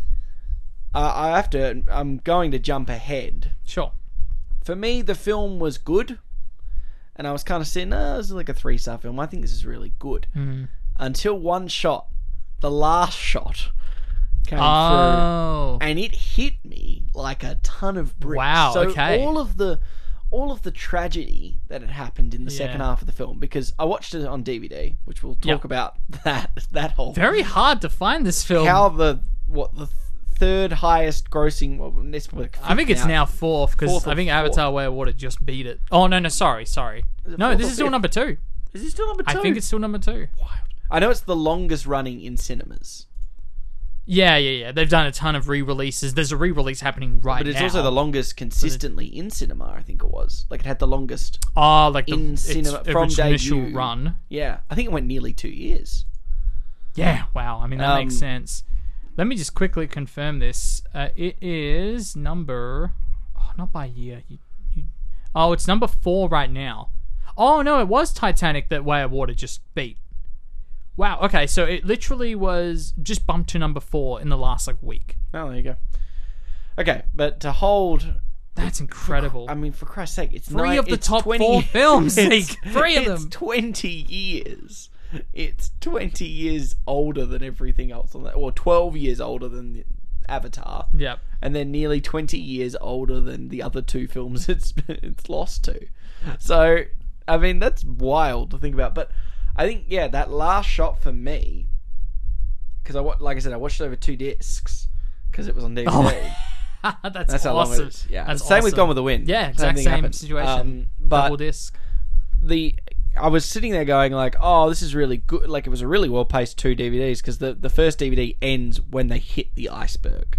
Oh, really? And I think that's really good because I'm like, they hit the iceberg, and then the second part is All the, just all yeah. of the, the two hours of fallout that occur. basically the genre, the genre switch. yeah, the genre switch, and um, I think that's really really solid. But it's yeah, what was I saying? Um, yeah, it's that last shot that really just Hmm. hit like a wrecking ball, and I was like, wow, I just got attached to all these characters. In Yeah, this- it's a, in this Downton Abbey movie on water. it. No, it is a wonderful final shot because it. I mean, it's so famous. This idea of we're taking. I mean, this was like his thesis, James Cameron, in terms of there are so many people out there who won't be able to. Because I think he did some dives and found the real Titanic, and I think some of the photography in this film, especially the early diving stuff, is just James Cameron Yeah. diving I at the real Titanic. Yeah, I was going to say I legitimately think this film is well, it's his magnum opus because yeah, you're 100 percent right, or his thesis Hmm. because everything in this film to me screams James Cameron. I mean, from a director's corner point of view. This is this is it for me. Hmm. Like this beats Avatar because this is authentically him as a person too. This this this could easily be oh well what's Cameron's Fabelmans? It pretty much is this because Sure. we're getting like you said i mean he goes on after this to make four consecutive deep sea diving documentaries before mm. avatar and was already an enthusiast at the time and like you said and you can see it in that opening sequence how well sequenced the deep sea diving is it's authentic but it genuinely feels like every bit of dialogue that's being said the, how the the the arms are working that's not science fiction that's real That- yeah, And well, it- it's, it's funny because like, I was I was noting that in my comments, like the Snoop Vision headset, and it's like that's all like super advanced for early '90s diving, I imagine. But it's like it's the Titanic. It's probably the most important expedition Yeah. you could do, especially at that time. and it's real. Like Yeah. that's stuff that actually existed, and I just think it's really interesting because it's like he's not trying to do like a futuristic thing there, because then he goes on to make four consecutive deep sea diving things where he's using the same sort of stuff. Yeah. like he clearly thought about it, and then if you watch it sort of play out, you know the the arc of the story actually is the crew, the deep sea diving crew, is the ones that go on the arc. Hmm. Because they're being told the story the way that we're experiencing Um, the story. I mean, it comes back to that opening. Is it Guy great- Pearce? Is Guy Pearce the? It's actually it's Bill Paxton who plays Brock, the main Yeah, ex Exavia guy, yeah it is. um, who's trying to find the I guess the diamond or the, Guy the necklace. I originally. Oh, I get, I get, I get where you're coming from that. But I mean, it's, to, it's their arc because they're really arrogant and they don't really care about the Titanic. They just want the diamond. It's the oh, to an extent, yeah. I mean, there, there's definitely a fascination with the diving, but like you said, when the, eh, there is a bit of that because they pull out the safe and there's all these wonderful relics that are like slipping out, like the the photo and the book log and all these things that are really important to Rose and Jack and the characters on the Titanic, but are, are inconsequential to the divers of today because they're Mm. yeah right they're just trying to find the diamond. So there's an excitement there, but you're Oh, right, it's a bit but- more capitalistic than but it's a capitalistic. I mean, Yeah. they even say. I mean, it's it. Paxton's opening, his introduction shot is him recording the the thing, Mm, and then recording himself being like. Giving that theory, you know, that real like philosophical thought, and then they're like, "You're full of crap," and he's yeah. like, he laughs. he laughs because he is full of crap. Yeah. Like, hundred percent, they are literally they aren't Indiana Jones in that moment. No, they're not. no. It belongs in a museum. They're the other side, the monetary. They're the bad guys in Indiana Jones. They're Yeah. going in just for the financial gain, and obviously Paxton's character is uh, is feeling the pressure. Hmm. You know, because he's been funded and he hasn't got anything to deliver on it, but. um, they're the ones who actually undergo the arc because by the end Yeah. of the by the end of Rose's story, they're weeping, they're sad, they're conservative. Paxton throws away the cigar to celebrate. They've thrown away the idea of even searching for the diamond. yeah. Um, Well, it, tie, it ties back into this thesis that I was saying with James Cameron, and that he wants to take people to the Titanic, and much like we, the audience, are being taken to this very authentic recreation of the of the boat and the event and the timeline of it, um, with a few fictional characters thrown in there every now and then. Um, for example, Molly. I didn't realize Molly. That's a real character, or a real person that is based on who survived the Titanic. oh, And okay. there- there's plenty of characters in here that are based on very real people. It's only a handful that are actually fictional, which is like I guess your Roses and your Jacks and whatnot. But taking us there, but then also having these characters, the modern day divers, have that same experience and, and that understanding of oh, there was so much there's so much sadness in this event, and we're so moved by the loss that, that you're right. There is no point to search for this diamond anymore.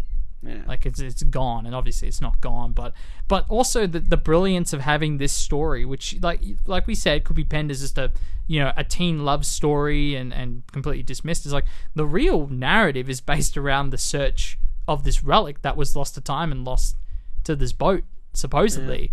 And that's that's really what the story is structured around, but we don't care about that by the end of the film. No, and I, I think it's one of those things that um, Uh, even the love the love story to an extent is supplement like it's a supplementary story. Like it's because it's about sure Jack and Rose's narrative is you know we do feel the love and we and, hmm. and we we get immersed in their romantic narrative, but like I s like you said, the genre shift happens. Like by the midpoint of the movie, Jack and Rose love each other. Yes. That that that It goes whole from- like forbidden love is is overcome halfway Yeah, through the like, film. Yeah. She never looks back after this, like you know, despite the the continual efforts Mm. from oh, I forget his name now, oh, from the husband or Kaelden. Caden, isn't it? It's Yeah, that's, that's the name of the character. Yeah, yeah. yeah.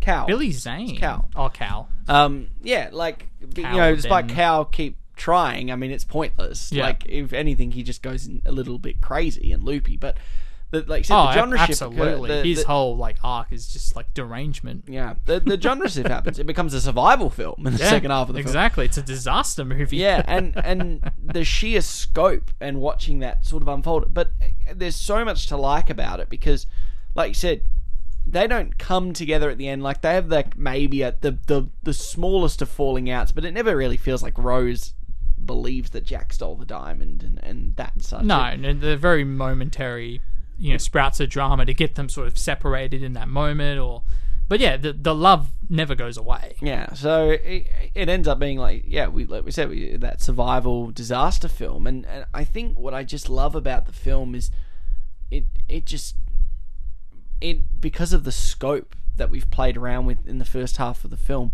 the disaster has like, the Titanic is a character, it's an mm. organism, Yeah, and we watch the organism die yeah, in it, and it becomes traumatic in a way because you know from the earlier the and how slow it all paces out from the Mm. the oh let's get the lifeguard like the the life vests on and we see the difference between the classes and how that proceeds and how it sort of meanders along. People are unloading the lifeboats but they're not going at any pace or speed really and hastiness. And it, it's so much more interesting than like just everyone dying immediately. yeah, or, or, or even even not even immediately. Just like the fact that it occurs over, like the film has the the the audacity to go. No, no, this disaster. You're gonna watch this play out Hmm. methodically and slowly yeah, over 90 minutes, rather than Hmm. me giving it to you in the last 20 or the last 30. in Yeah. a two hour like film where it just turns into like an MCU film where it's just an explosion of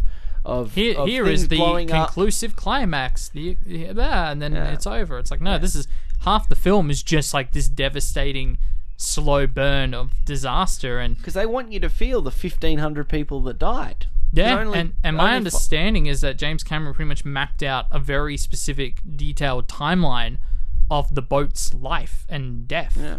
and like uh, to the hour what was happening uh, during the whole period where it was slowly sinking under uh, underwater, and basically wrote a story around that specific timeline. It's kind of like writing like a wedding comedy, where the structure's there. the uh, weddings have very much the same structure, at least like Western weddings do, and then writing stories around that structure. That's exactly what. James Cameron did with the Titanic. But like you said, even the the the visual, the embodiment. Uh, what was the word you used with the, the boat being like an organism? Yeah. And like the fact that there's all these different level, obviously for different classes, the the residencies, but then you have the, the people shoving the coal in at the bottom, sort of feeding it life. But then how that all turns into this sense of entrapment when when it's all falling apart. Characters are constantly getting trapped, drowned. They're falling from large distances to their deaths. I love that turn in terms of this thing that's meant to be this wonderful giant organism that's the fastest ship, the biggest ship, turns into a death trap slowly over the whole film. Yeah, and it's and they take that time. You know, the the first time they put all of the all of the uh, propellers on and they're motorizing the boat through the water, and and we watch as the, the the command moves from the top of the deck all the way down, and Yeah. it's interesting because you know I, it threw me back though much smaller in scale you know when i was on my holiday in, in january and we went on we went on the replica of the the amity which was the first Oh, in, in um, Albany. in albany Yeah, we yeah. went on both we went on Nice. the the Cheynes uh, Cheynes 4 which was the last ever whaling um boat Mm. um, when we, we banned whaling in the early 80s. And, you know, the, the boat was commissioned in like 1953. So the boat's like, the boat itself is like, the vessel is like, what, 70 years old. Um, but going through, and you were allowed to go through the whole thing. And obviously the Amity was a little bit smaller because it was a brig and it's from like the Sure. colonial era and it's a replica. But the, uh, what I found really interesting between the two, obviously, the, particularly the Cheynes Four, was the able like they had left almost everything pretty much intact or like as is, and you really get an idea of one how small some of the clearings were. Yeah, Like, yeah, yeah. Which obviously there was another fun trivia fact that in the I know the which one you're room, talking about, yeah. all of the stuntmen had to be five foot or less. Like so, which, well, even like some of the staircases in in the production design was made bigger to accommodate for how people are just generally taller in the 90s than they were. Well, it's in like Leo's six foot. So, like he's not super tall, but he's not short. Yeah. So it's like really interesting that like, and what I found, I, I mean, on the the brig, I couldn't clear anything. Like in the cabin's Wow, quarters, I was squatting. I mean, you're very tall to be fair. I'm, only, I'm, I'm not super tall. I'm tallish. Um, what six two? I'm only six two. He says. but on the oh, even on the Shay, it, it, there were parts I, I had to like duck down. Obviously, Yeah, sure. Luce is five one, so it's like you know she was having a great time, but I would not do well on some of these. I would not do well. I I would not do well on the Titanic because I couldn't clear half of the places to be honest. Um, but it's interesting to think about, like just that, like you said, uh, I love the comparison and the fact that these these, these living organisms and they become these claustrophobic death traps. Yeah, like yeah.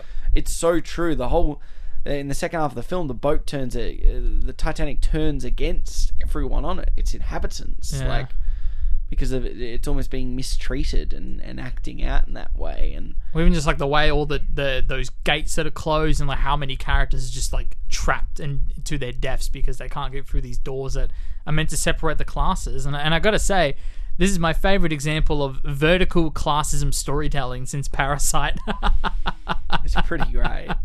It's so great. Shove more at the bottom, but that I'm imagining that's exactly how it was designed. Of course, it's how it was designed. Yeah, but uh, I guess they just didn't. You know, and it's ironic now because, like, if you look at planes, obviously you've got first class and and and economy, and they've actually Hmm. proven that the top of the plane's the most dangerous part. Ironically, Oh, interesting. in a crash, they actually say the people in economy have got more chance of surviving. Oh, well, there you go. Go. A fun fact. About, about time we get something. Yeah, I know.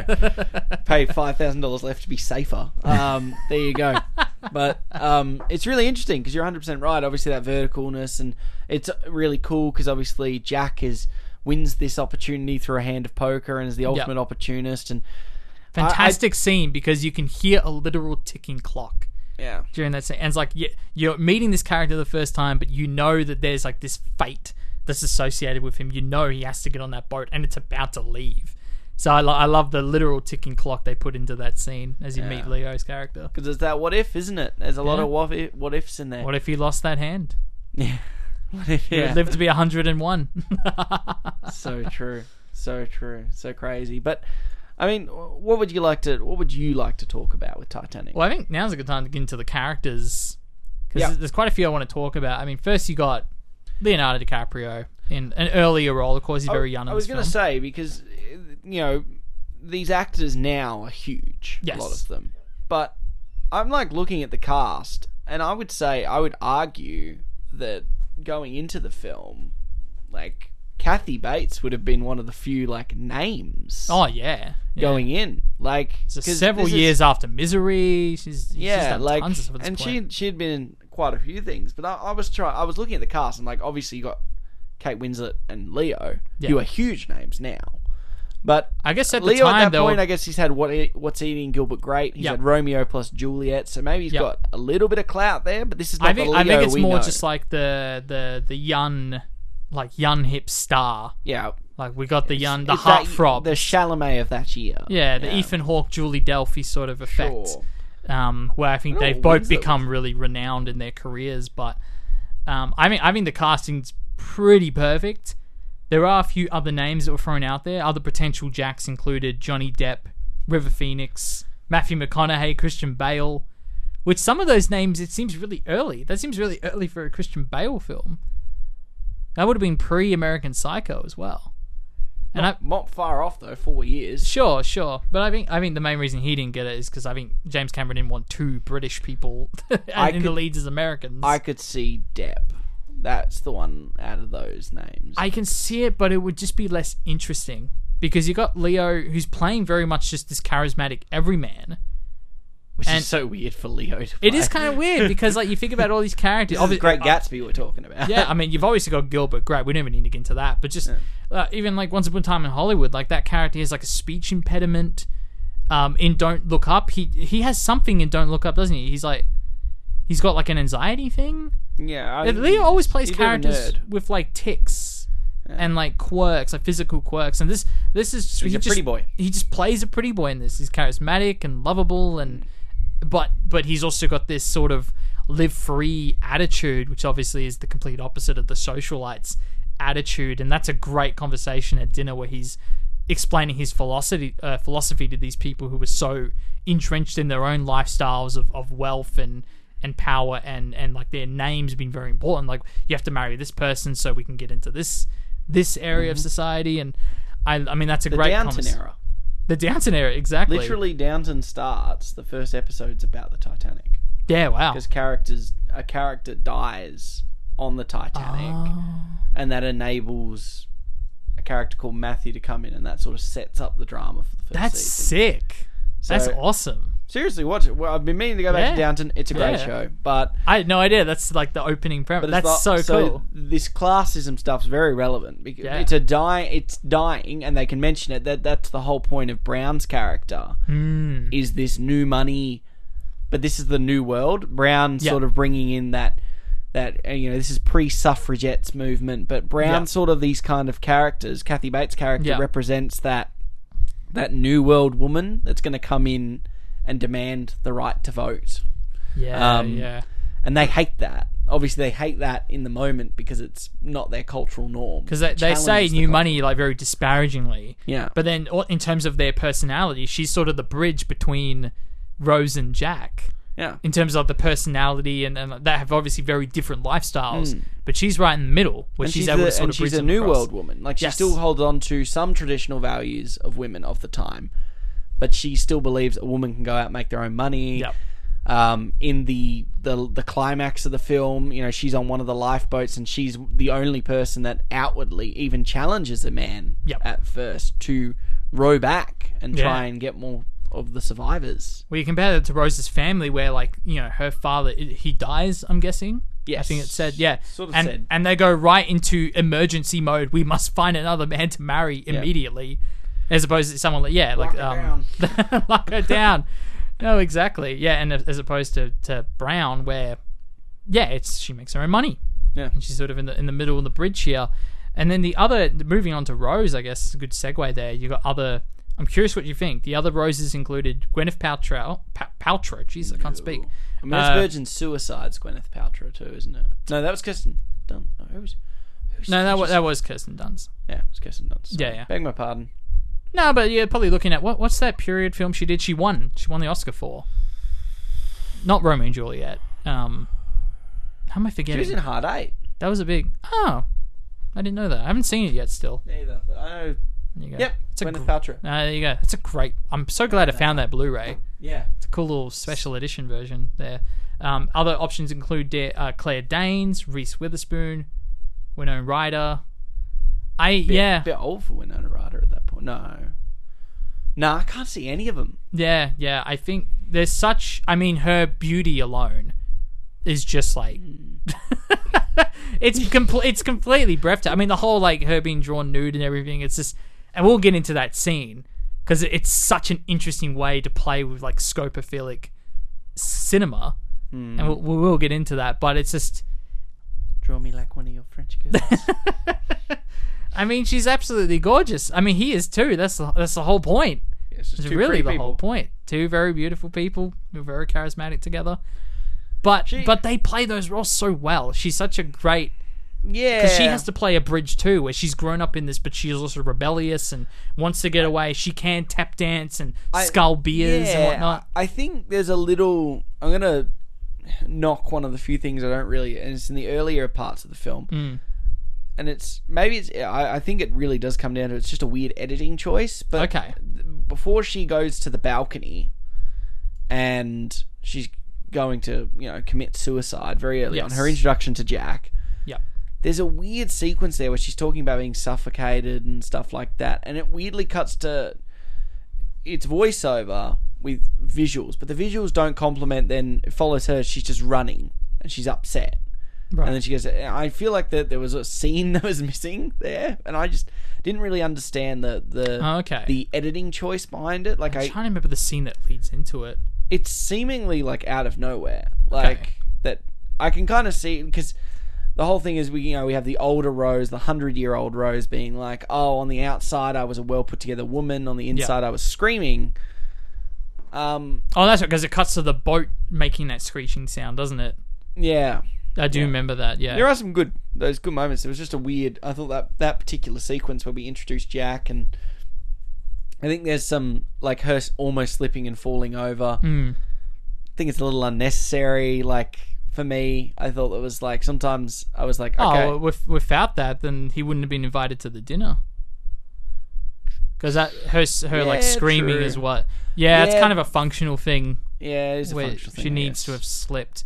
I guess, but she also he also convinced her not to jump. Yeah, I think. Well, it's That's enough to get you to the dinner, isn't it?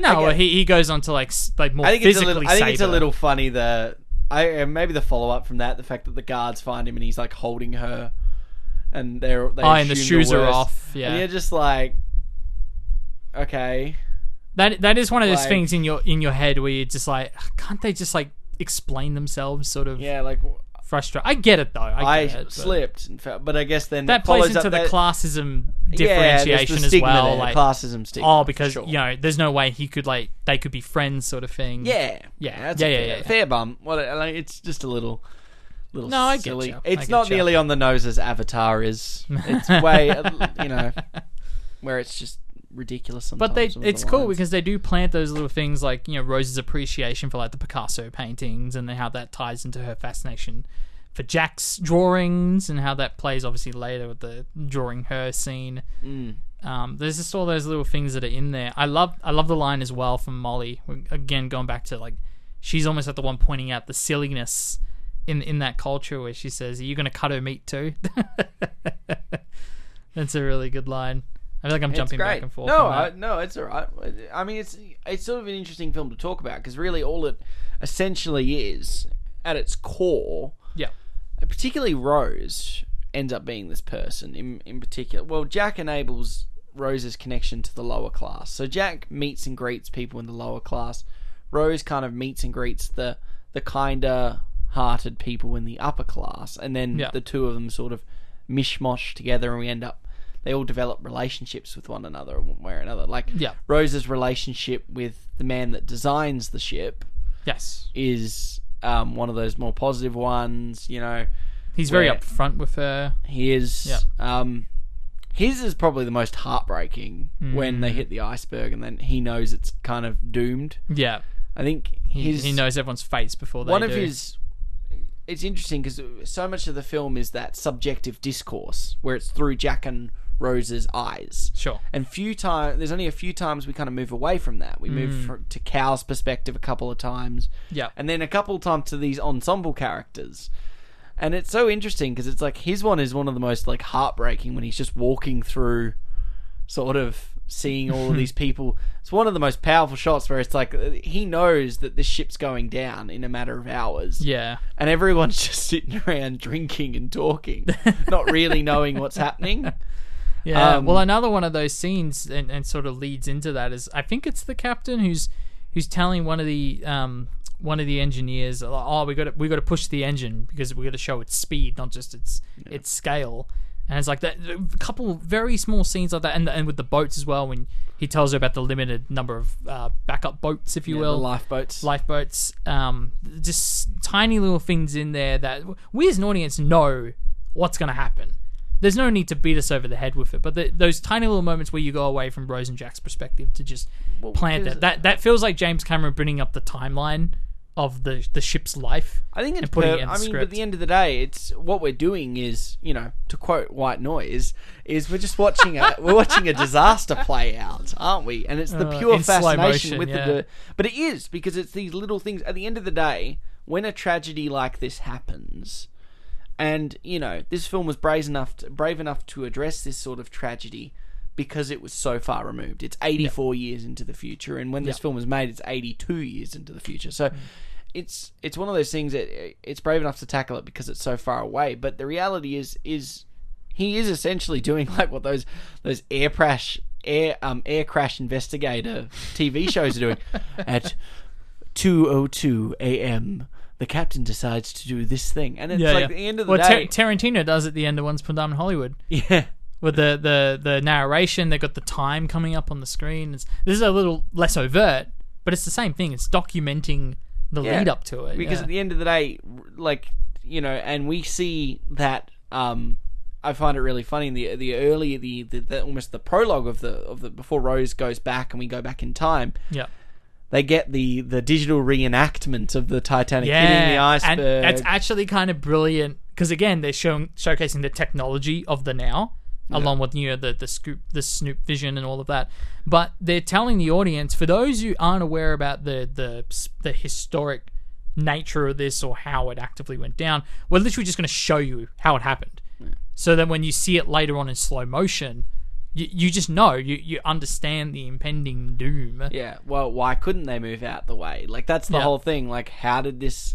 Like, I that's one of the big things is how does anyone not see the iceberg coming? And it's like, well, this movie pretty much tells you. It Yeah. has that forensic side to it, and it's so funny. Rose's line is, "Oh, well, that was a very forensic retelling of what just happened." Yeah, yeah. I'm going to give you the actual personal account. And Yeah, I think that's not how it felt to be there. Yeah, and that's what makes the arc really obvious that it's about that scuba team gaining that empathy for that like to actually mm. have the real world weight behind what they're doing Yeah. because they are visiting a, a mass grave site um, without even and not really carrying that emotional weight with them because they're so fixated yeah, on finding the understanding where diamond they are, which which you can extend to James Cameron's wider career because in Avatar, Jake Sully kind of has not not an unsimilar arc where he, he's sort of taken on this very scientific military mission uh, that is is quite inhumane in terms of the of the native species on this planet, and he goes to care for the people there. So it, it it's not unsimilar this journey in Titanic, where we go from the the historical interest and forensic value of it to actually having empathy for the people and the lives that were lost that day. Yeah, and I, I think it's so yeah. Obviously, having that and then watching it play out in the next like that next ninety minutes was it's just brutal. Mm. It's just so brutal because you're you're like you said you especially when you hear those little peppered lines where it's the oh what if the captain had just gone no nah, I'm not going to do that I'm not going to cave into the publicity man Yeah, pushing but it was his last it was actually his last ever voyage like there's so Yeah. many you know when you think about it it really is and I, I know this is why this in particular titanic has had multiple films made about it yeah. because in a lot of ways I'm surprised we don't have films like this for like the Hindenburg. and big tragedies. I know we're getting Oppenheimer later this year. It's the perfect tragedy, though, isn't it? Yeah, And and yeah, hundred percent. You're you couldn't say like obviously what with Nolan's doing with Oppenheimer. It's like we're going to talk about another massive tragedy that is now 75, 80 years removed, but we're really going to grasp the scope of that. Mm. yeah. That damage and that's such an interesting, you know, like I said, A failure of human ambition, if anything. Yeah. And it's that line where he's like, "It was unsinkable. It's made of iron. It's definitely sinkable." I don't know, like that's just marketing. what It's a you've ma- just yeah, it's a said. marketing tactic. It's a buzzword, exactly. Yeah, like People it's- take it literally. They don't. They're not worried, and you see that as well. Like especially with the the class division in the lower decks of how. Um, the people underground, as soon as the ship starts sinking, it's just complete chaos in there. Like they've got to get the hell out of there. They're the first to get sunk, to get to get drowned, and then upstairs, uh, people are still trying to like calm each other down. And oh, there's nothing to worry about. Let's have the, let's have the music going. Which, by the way, we have got to talk about the musicians. Oof. Is it a quartet? It's four of them. Yeah, it's cool. Yeah, it's oh god, it's so brilliant. I completely forgot about this because this is of course the second time I've seen this film. We watched it last night. I forgot the brilliance of them feeling like they need to play because they've been hired to, and and to calm everyone down, and then having that moment of well, no one's really listening to us, but let's play one more time. And then right at the end, they're right about to give up. Like, okay, we're about to die but they play one more song because it's like it's almost just for them now at this point. Yeah. It's just why not embrace in this moment Yeah, it's before really, our deaths. It's really beautiful. oh, it's fantastic, and it's a perfect one, two, three, you know, plant reminder payoff sort of Yeah. bit of storytelling lost in this massive scope of a film. It's it's phenomenal. Yeah, There's so many just clever things in there. yeah, and, uh, I really do like that the film elongates that process, and we watch a lot of these not beloved ensemble cast members, but, People a lot we know now. dutiful um, Hmm. cast members. I think that's like to me what I love about this film is is like I said the the arc lies in the crew of the present. They're the only Yeah. ones that actually undergo any form of character change. The rest of them are just history people, like people in history, Yep. who are just enacting. And you know, you look at the captain, and yeah, okay, the the the death, the poetic death of the captain going down a ship. He goes back to the quarters to die, but Mm. it's that dutifulness. His first mate is the one, you know, he takes his own life after he kills someone. Yeah. And- oh my god, that's such a good scene. Um, but then when given money from Cal, he throws the money back in the face because he Yeah. follows duty first, and Yeah. it's that. And then what I love is there are so many of these first mates that have they're duty bound, Hmm. but only within the realms of their own humanity. And then there are human greed seats, and some of them are on their lifeboats and they get away. And obviously, Brown has, you know, Mrs. Brown has that debate with the shipmate on that one who's like, Yeah. we're not going back because they'll ravage the boat. yeah. But then others, like that, the one that I'm pretty sure is Mr. Fantastic in the Fantastic Four film. Oh. I'm pretty sure it's him. I can't confirm it. I I'm going to confirm this for you, but but The the keep- mate that goes talking, back please. to try and save all of the people that are in the water. I I thought he was Mr. Fantastic in the Fantastic Four films. You're, you're talking about the 2005 one, of Yes. course. Yeah. Yes. Um, he obviously chooses to actually do what everyone does in the first place: put everyone in the lifeboat, one lifeboat like they were supposed to be, and then go back and get more people.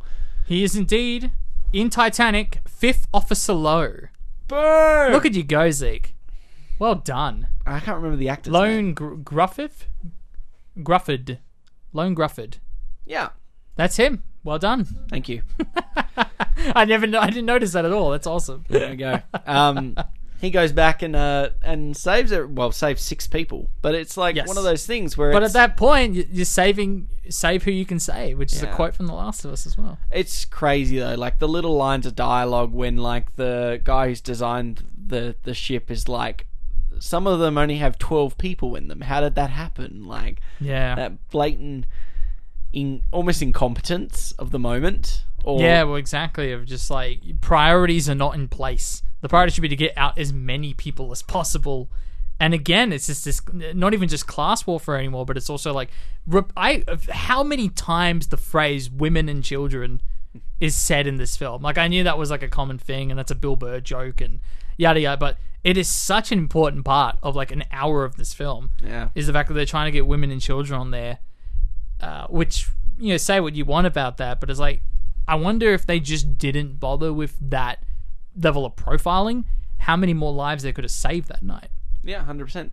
It's This film is yeah. definitely challenging. It's you know because obviously it's at a it's actually at a point of such um, gender revolution because you know like I said the suffragettes movement is two three years away, um, or a couple of years away. Obviously World War One's right around the corner. Like we have a lot of things that are about to happen that I think people forget that 1912. This is when the Titanic sinks. You've got World War One in two years. You've got the suffragettes movement in the next four or five years. They mentioned the stock market crash. The stock in market 29. crash happens in about 15, no, well, 18 years. Yeah, So which, it's which is apparently how how he dies. yeah, How is it? Carl K. Cal. Cal. Cal. But it's so interesting because you're 100% right. If they had not held on to such prideful gender um, gender values, more people would have survived. If they at us talking about gender values on the Cinema Sideshow podcast. But it's true, it. and It it's is true, ironic though. because it's that moment when um the guy, the hype man guy, the the publicity man, one of the coordinators of the ship, he jumps on the boat with all of the women and children, Yeah. and is met with that disdain from the first mate, Yeah. from I think it's Murdoch. Um, I think his name is. I Uh, think you're. Yeah. Yeah. that um, sounds correct. but obviously, at that point in time, we are bought into all of the cultural values of, of the. This is a this is a nineteen twelve picture. Men have those values, and Yeah. or even the shot when Rose is being decides to go on the lifeboat and is getting um, sort of uh, pulleyed down, and we watch She's basically Jack, she's forcefully put on that yeah. boat. Yeah. looking at her with with different looks. But what I find really interesting about that shot is the man next to those guys, who's also included in that shot Yeah. who has his wife and all of his daughters in the boat going down. And we get three different reads on women and children going in the boat there. Mm, You know, we're watching a father see his kids for the last time. yeah. And, you know, I actually reckon in a way, the fact that Cameron's left that in there, he wants us to actually look at him, not at Jack and Cal. Because, let's Because that's where the tra- like the story that we're following specifically is in front of us, but just to the corner of the screen is its own story that's that's just as if not more tragic than what's happening here. Yeah, absolutely. Yeah. Um. It. Yeah. It's. su- There's so many of those little stories that is fascinating. I mean, even to what we were just saying with Cal pretending like this random child he's found is his daughter in order to to get away himself, and just how despicable that that character is. He's, he shoots. He shoots at Jack and Rose. Yeah. Yeah. It's interesting now. The, He's he's a laugh.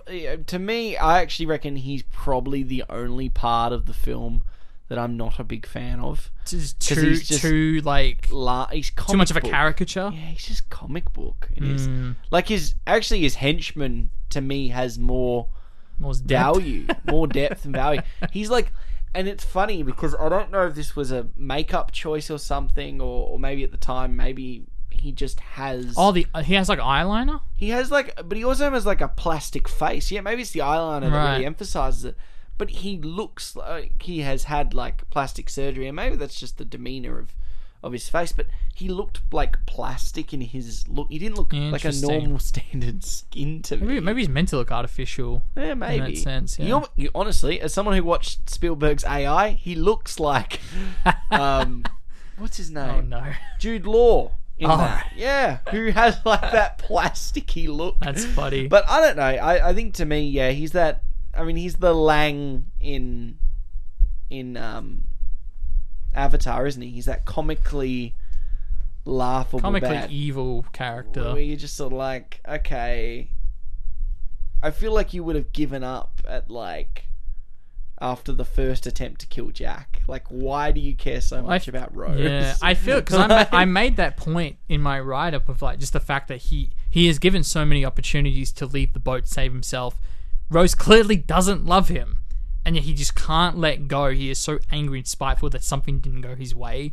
But it's once- like there's a tra- like for me, it, I think that's a tra- it's my biggest attraction because the horror shouldn't be this in like he's constantly the state of danger, and actually he becomes a non-event in the last twenty or so minutes when yeah Sure. he moves into the narrative of impersonating a And I, I, I actually think his story should become more about that self preservation. That he's this horrible person that we really want. We're watching all of these really nice people being killed. Like we watch um, Jack's friend get squashed, and Yeah. the um, the Irish dude getting shot, and it's like, you know, we're watching all of these really nice, good souled people dying, while this horrible roach of a person is still alive. is yeah. preserving. And that Even when he's be- he's so determined to exact revenge and not leave the boat that he really should die Yeah. at some point. And I think the fact that he supposedly kills himself during the stock market crash, you know, 18 years later or seven- 17, 18 years later, is telling that like he just went on to not have a life. What what was the point of him preserving his life? He just went on to you know be upset about his financial situation anyway. Yeah. So I think that that's all very intentional, but I I I wonder if it's just like this very serviceable reasoning that you know we we want Jack and Rose to get away safely and to be together, and he's just like an extra obstacle on top of the, the destroyed ship. I I kind of agree with you. I don't think we needed it. It was almost just frustrating how many times he did. It. And I will say, Zeke, if there was something you, if you would cut this down to two and a half hours, you would probably cut that whole sequence where he chases them down Yeah, to 'cause the, lower only- decks the again. only thing Because it's kind of repetitive at that point. Yeah, because the only the only thing we get out of that is Rose gets the jacket that has the diamond. In it. Right. That's it. And then there's 20 minutes of them being stuck again, and then they're back on top. That feels like a he's trying to work him into the timeline of the boat sinking, but that it felt quite repetitive at that Yeah. point. So the only thing she gets out of it is the Is the necklace, which is which just you could have MacGuffin. It could have happened any other way. Yeah, her There's- getting the jacket. Well, she gets the jacket. Doesn't he give her the jacket before she gets on the boat? yes, So at that point, if she jumps on the off the boat or back on to meet with Jack, at that point he doesn't need to be in the story. So that whole chase, even with the gun, doesn't need to be in there. yeah. I think it's Look, one I'm of not those- complaining. Uh, It's a I- fantastic film, Yeah. but I'm just saying if there was something to cut, trim the fat. It would be him. Yeah. And that whole second chase down the stairs, whatnot. So Jack. Oh, sorry. So Jack. Oh no, I I wish I was as handsome as Jack. um, but Jack. I did outlive him. Before we jump into a highlight scene, there's one more question I got. For you. Okay. Oh, I, I know what this is. Could we fit two people on that piece of wood? Okay, you know what? I don't think you could. No, I the film makes a point that he's too. It's too much weight. It's and you know what? I tell you, wouldn't be what, able to as do it. someone who is who's been lucky enough to you know go swimming in the summer in a pool and had inflatables that are designed for two people, it's Yeah. quite difficult to get two people on it. They literally they she on gets a on, buoyant. and then he tries to climb up, and he's putting too much weight on the side that the whole thing's about to flip. Yeah, And he literally has a monologue earlier in the film before she, she she's about to jump in to the water, and he has a whole monologue about how like the the physical and psychological effect being in that freezing cold water would have on you and your body. yeah. So, in terms of like logical thinking, the film establishes that and that he's physically too heavy to get on the door. So, I don't care if the door is physically wide enough to fit two bodies. That doesn't account. It's the for- buoyancy. exactly. It's the it's the weight that clearly was the problem. So I do not understand. The film Maybe shows that. maybe may what I, the only thing I could be like is why didn't Jack after like someone died Hmm. attempted to go get another piece of buoyant material Right. with the captain with the whistle like Jack was clearly stronger than a lot of other people that Sure. were around him because there's a moment when they're both talking and then like it's getting a lot quieter Yeah. At that point, surely there's someone nearby that you could have like something buoyant to like support you. But even then, Jack is majoritively in the water, which means Well, they have the whole like, you know, I'm not letting go of you. They're holding on to each other, which is obviously a very sad, very sad way to end that that love in their relationship. Um, well, to end quote unquote. It- obviously, it it, Yeah. it lasts the entirety of The- Rose's life. the only thing that saves it is the fact that even if he went and found like a dinghy to support himself, the only reason Winslet survives or Rose survives is because she's majoritively out of the water. Yes. she's on top of the board. Not that they're both. So he is floating on that board, yeah. but he's mostly in the water. That's what's killing him. Yeah. So he needs Imagine to he's be. going to be frozen to such a point he physically can't grip onto anything. yes, he needs to be completely out of the water. There is nothing around that area that gets him above the water. So Yeah. that to me, that in terms of film mythbusters, that sound, I will somehow give James Cameron a pass on that one because I was like, No, I watched I- that scene, I was like eagerly waiting for it. I was like, You're ready for it. I'm ready to have my opinion on this conversation, and I think people are full of it. They are I, looking. I, I've seen this film twice, and both times I've thought the same thing. I'm like, no, the film explains it. Yep, it, I totally buy it. And they show she's one of six people to survive out of hundreds, if not uh, what, The- a thousand people. So it's a combination of like their performances, the makeup, because of just like all the, the frost that's on them and how cold they like. It's it's so clear in that scene how screwed everyone is. It is unbearably cold. Mr. It is so Fantastic's cl- going through the mass graveyard. He's going through the killing fields. Like, like if there is not a film scene in the world that like has to sell that like the the environment and the unlivable nature of There's that dead environment, it's this bloody scene that does it. there's dead babies in it. Like, it's More effective than the. Revenant. It's depressing.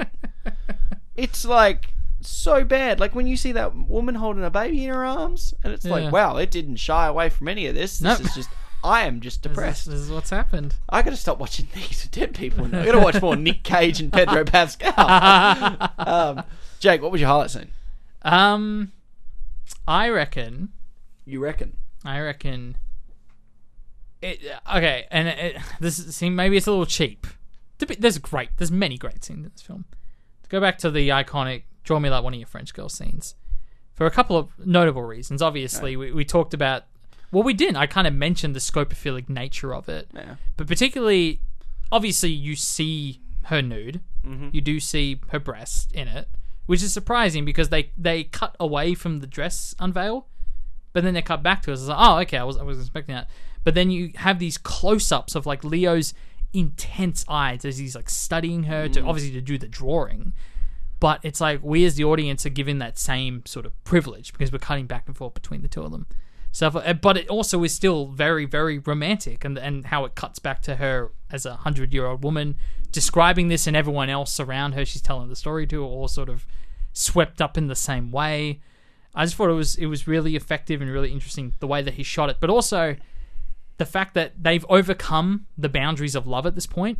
She's succumbed to his love. They're going to be together, but there's still a restraint.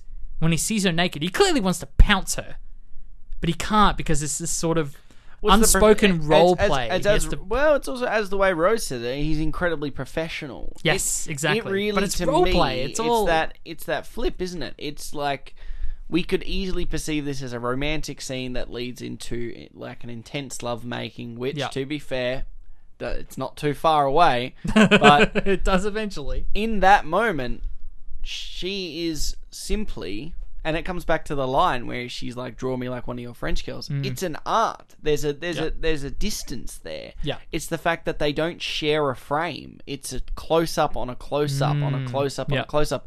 It's he looking at her and drawing and he looking at her and drawing. But like you said, the intensity of Leo's eyes, the way they've captured that dirty frame Yeah. is fantastic because it's an artist looking at a piece of work. They captured that dirty boy with a dirty frame. And it's fantastic because it's like one of those things where you know you you're looking at it and you're you're sort of like, wow, we've really taken a scene that could have become quite tacky and a little Sure. voy- like you said, it, it does it has voyeurism. I Yes. get. Well, I, I would say it's more scopophilic Yeah. than voyeuristic, and that's the difference. Like voyeurism to me is a negative perception. Sure. This is very romantic. Yeah. It's not creepy at all. It's Yeah, not- and she never and there's a, there's never a moment of, of uncomfortability there. The fact that this is coming, this this dialogue, this scene is coming from a hundred year hundred year old woman Yeah. telling a crew of thirty something year olds. Yeah. and they're all sitting there not cringing at it. They're actually No, they're in they're the invested in it. Yeah.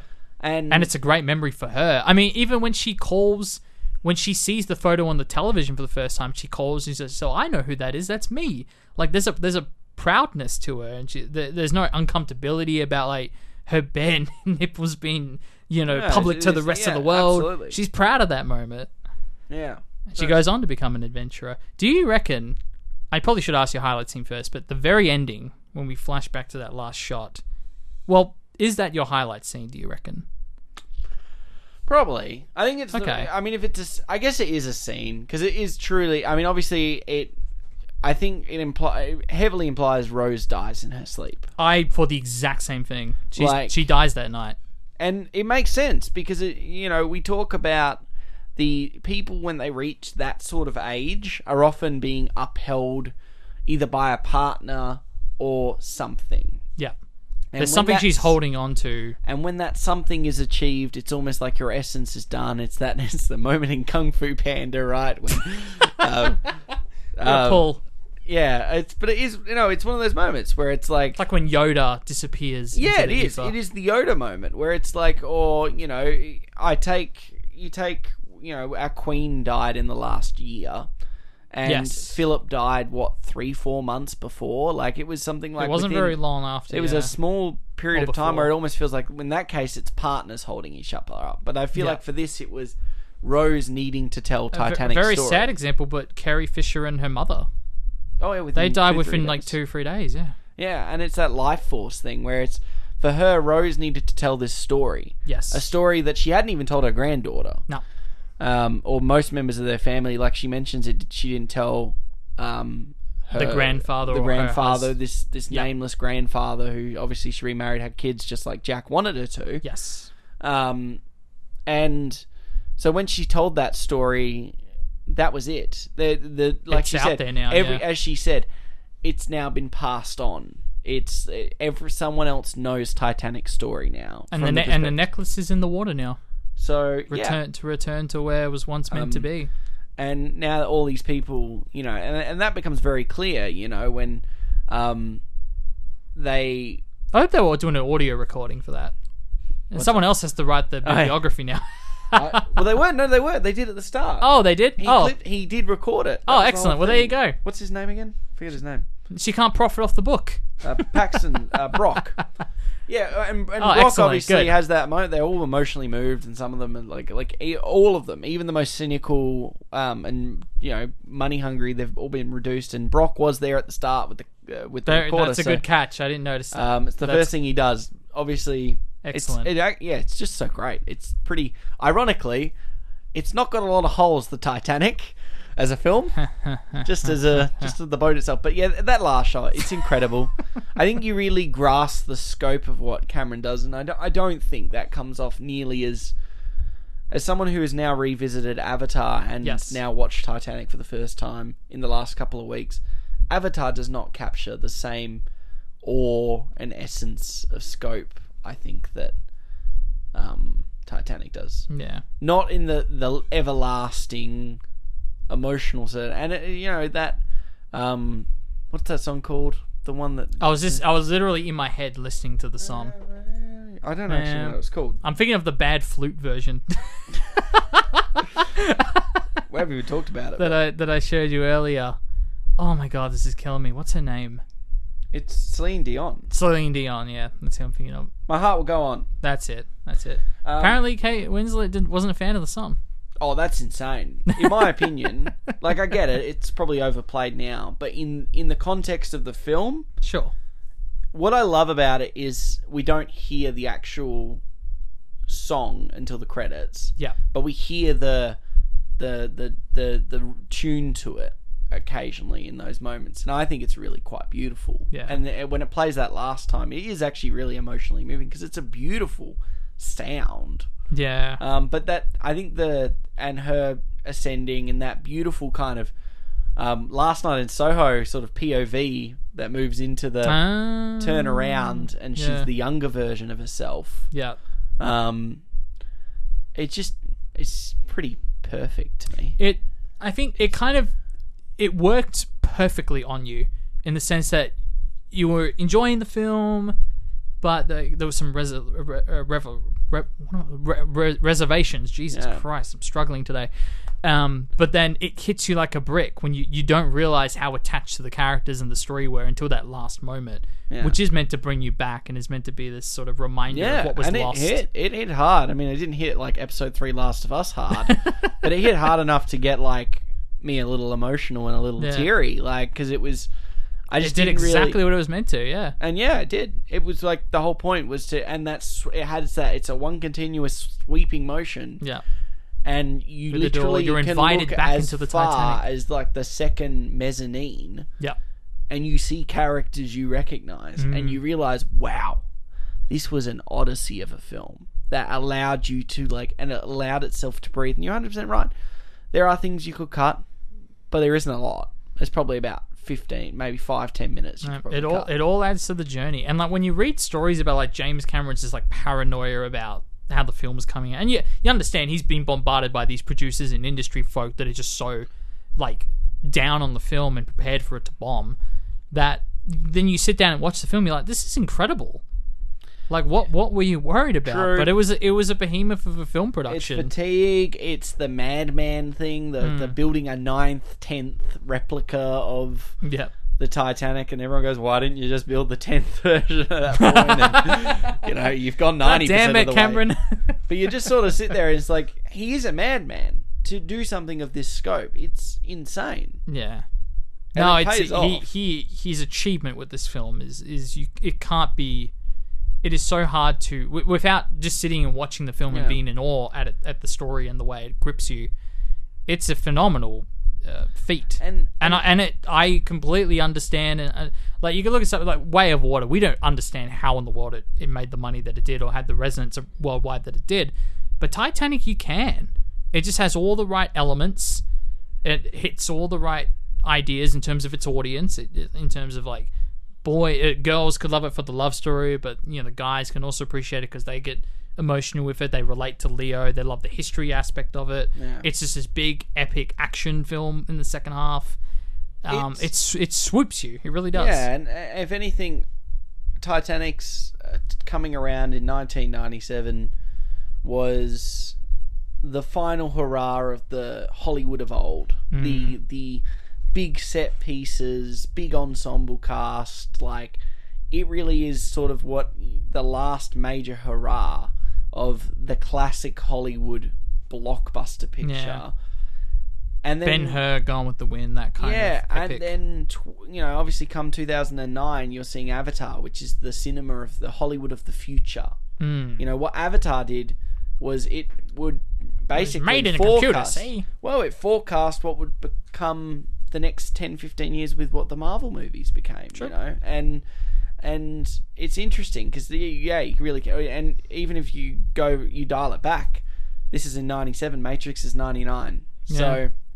Hollywood of tomorrow is right around the corner. So something this big in its scope, yeah with its big set pieces and and costume design, and it's took like just- nine months to shoot it's the whole cast we and would crew never got see sick a film. I guess I mean you could argue maybe Lord of the Rings, but Lord of the Rings even has the forecast of the cinema of tomorrow by the time it gets to Return of the King with what Weta was doing, and Weta went on to right go work Gol- on Gollum and stuff yeah, and then Yeah. they went on to go work on Avatar. Yeah. Like that was one of the th- so it's like for this to be so pure. I mean, it does have some green screen elements in it, sure, but green screens. It's very. It's because it's at that age where like the VFX and I don't know which version of the film I watched. It it certainly wasn't the new 4K HDR version they have in cinemas. Yeah. You watched the DVD, so it's probably a pretty original version of it. Yeah.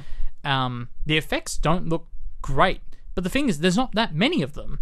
Because so much of it is practical and so much of it holds up. It's just like every now and then you get a weird shot where it's like, Like a oh, that- sweeping shot that's a bit off. and- yeah, there's like a there's one where Leo's clearly rotoscoped into the shot. I'm like, that's bizarre. Like, why isn't the background the fake element? Like, just weird little things like that. But it's so like inconsequential yeah, and so rare.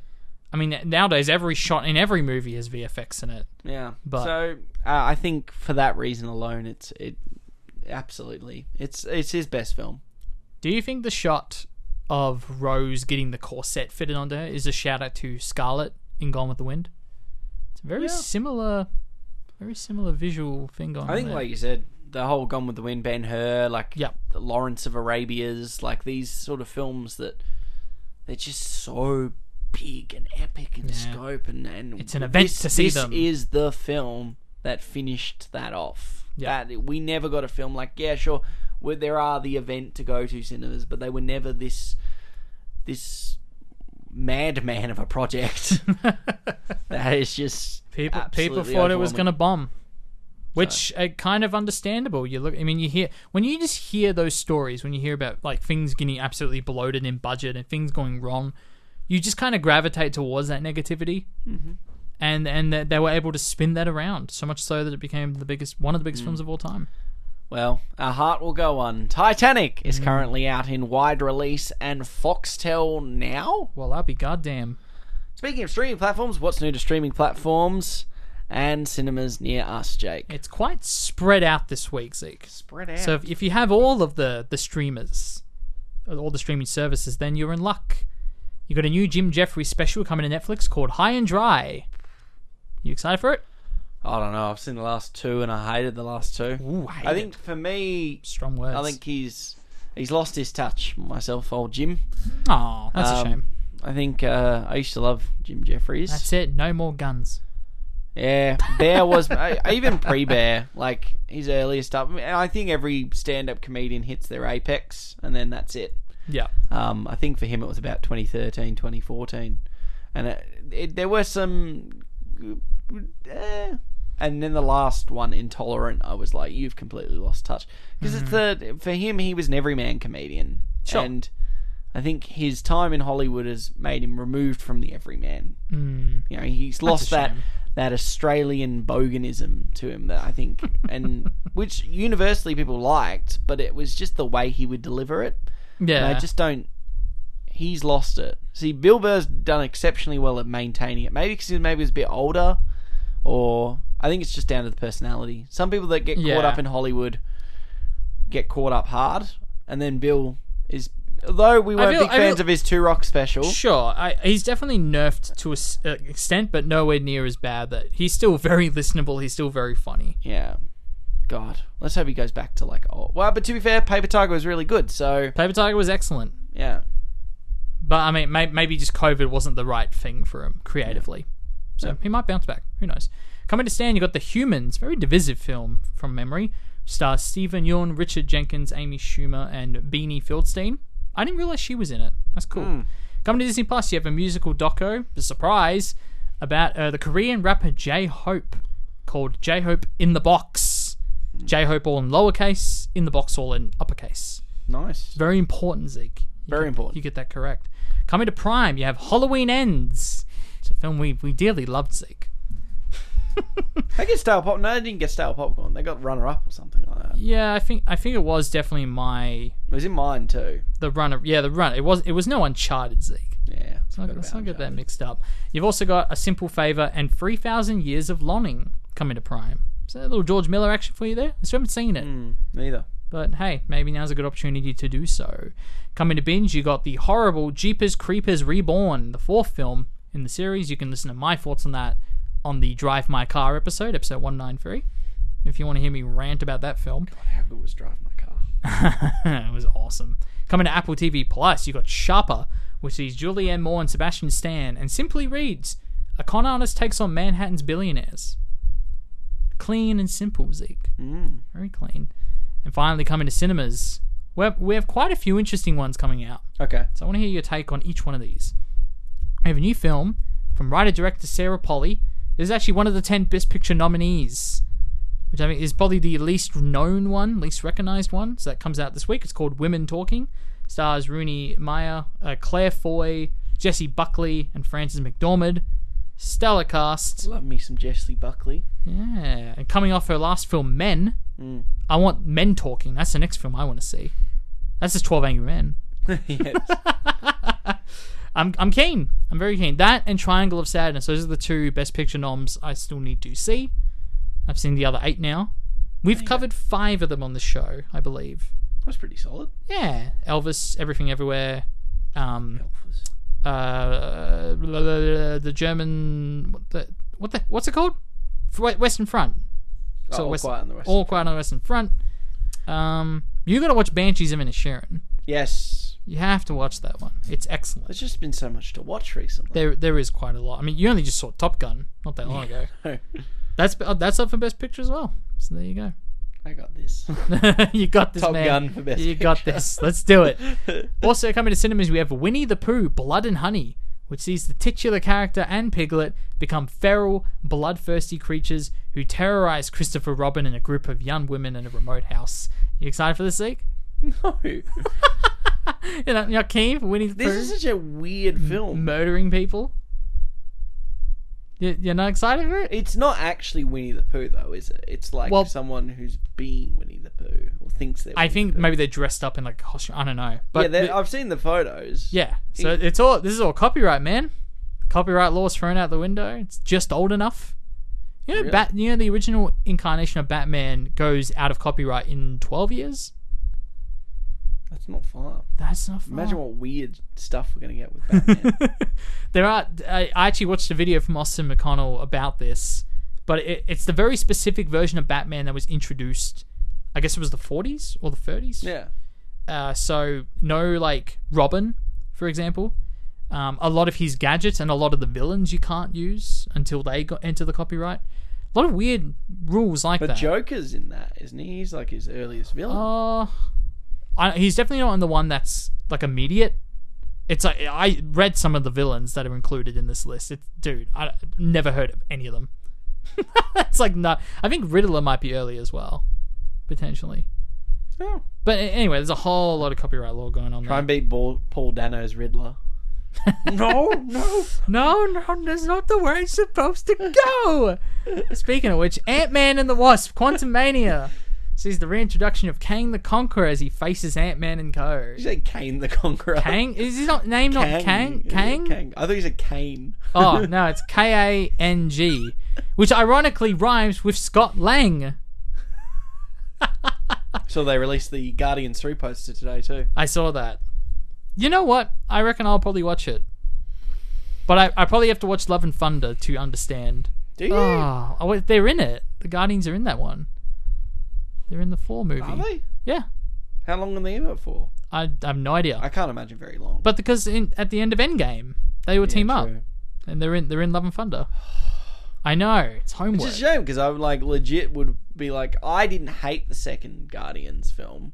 I didn't. I think kind of, I didn't like it. it, was, it was fine. I don't really know. I'm just so exhausted by the idea of watching superhero movies. no, I know. Well, there's a lot to catch up because I still haven't seen the shows like Moon Knight and Ms. Marvel and all of that. And then I didn't see four. Obviously, I haven't seen Black Panther, the new one. And then now this is coming out. They're just building up. I, I think here, here's the thing, folks listening at home. If you're running behind on your Marvel content, you're like nine or ten movies behind. As long as you're more caught up on the Oscar Best Picture noms this year, like I, I have two left, and then Marvel I have like eight left. Yeah. That's fine. That's good. If it's reversed, if you're up to date on Marvel, and we're not up to date on the Best Picture noms. Get out of here. You're not welcome. Get get away from me. Let it go. It's Let done. it go. It's One, dead. one day we have to cover like what what comes you guys out. were happy to year. let let Star Wars go. Now let go. What we can do is that we can do Guardians of the Galaxy, the third, like Shrek the third. That's how they should call it. But we have to do what we do with Black Widow. We have to like catch up on all the Marvel stuff and do it in one You episode. can't be serious. Oh, okay. We have to do it. Not not each week. God no. My mental. Yeah, I know that, but even like one episode is just. We'll get we'll My make a life day of it. force Zeke. is We'll get drained. together and I'm gonna, I'm gonna be playing Cat Stevens' father and son by the end of it, crying. Oh no. Yeah. miss- No, one- one day. One day we'll do it. We I can do promise. it. We will can do catch it. up. They did the Flash trailer today, I'll just be dr- drinking. For which I- I'm kind of in that mindset with the Flash, where it's like, how is anyone excited for this?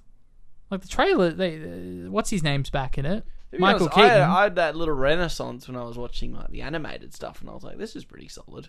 I want to go back and watch the animated stuff. some more, 'cause Hmm. There that you stuff go. was more interesting to me.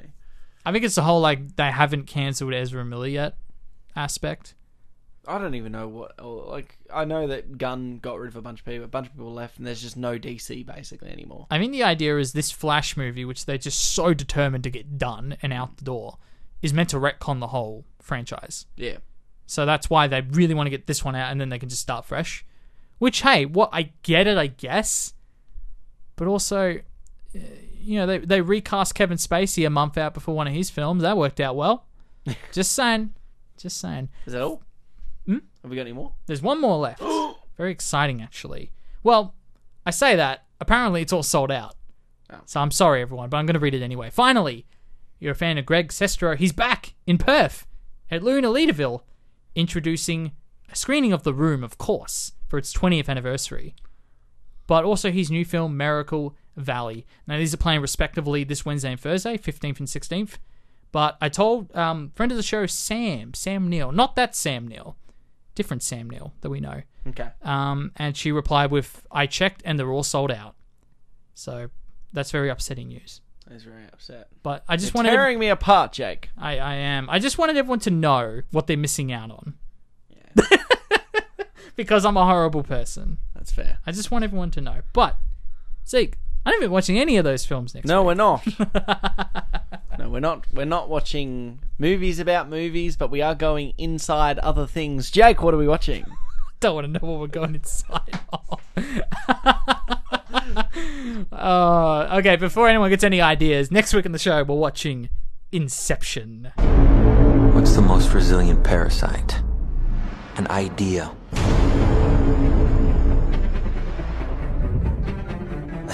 Idea from the human mind can build cities.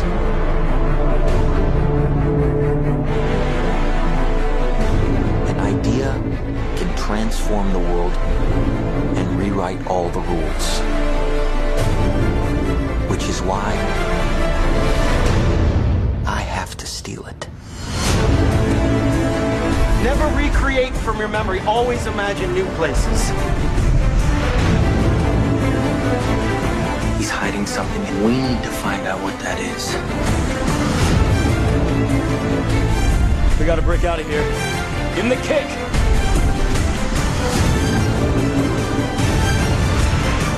One's not a part of the plan. Wake me up! Wake me up!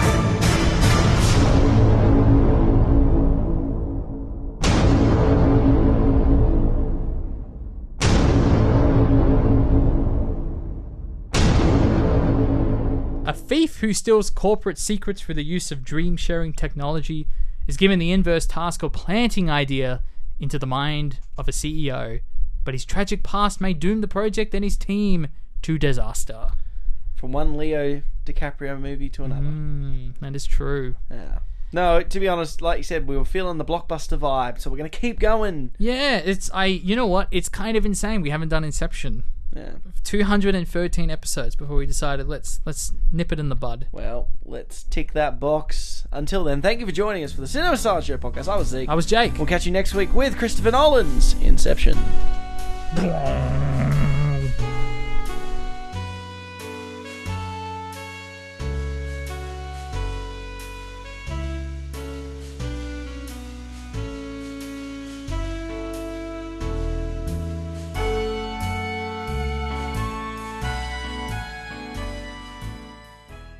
Hundred and one year old. She's a hundred in this film, but let's be real.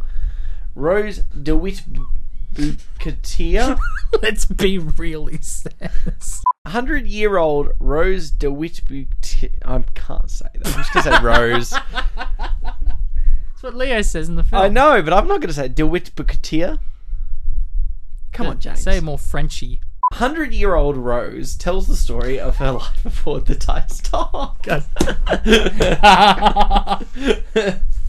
Hundred year old Rose DeWitt Bukater. Sorry. I got it right too. I know. Hundred. okay. Hundred year old Rose DeWitt Bukater tells the story of. I can't do it. I can't do it. Okay. this is it. This is the one. Okay.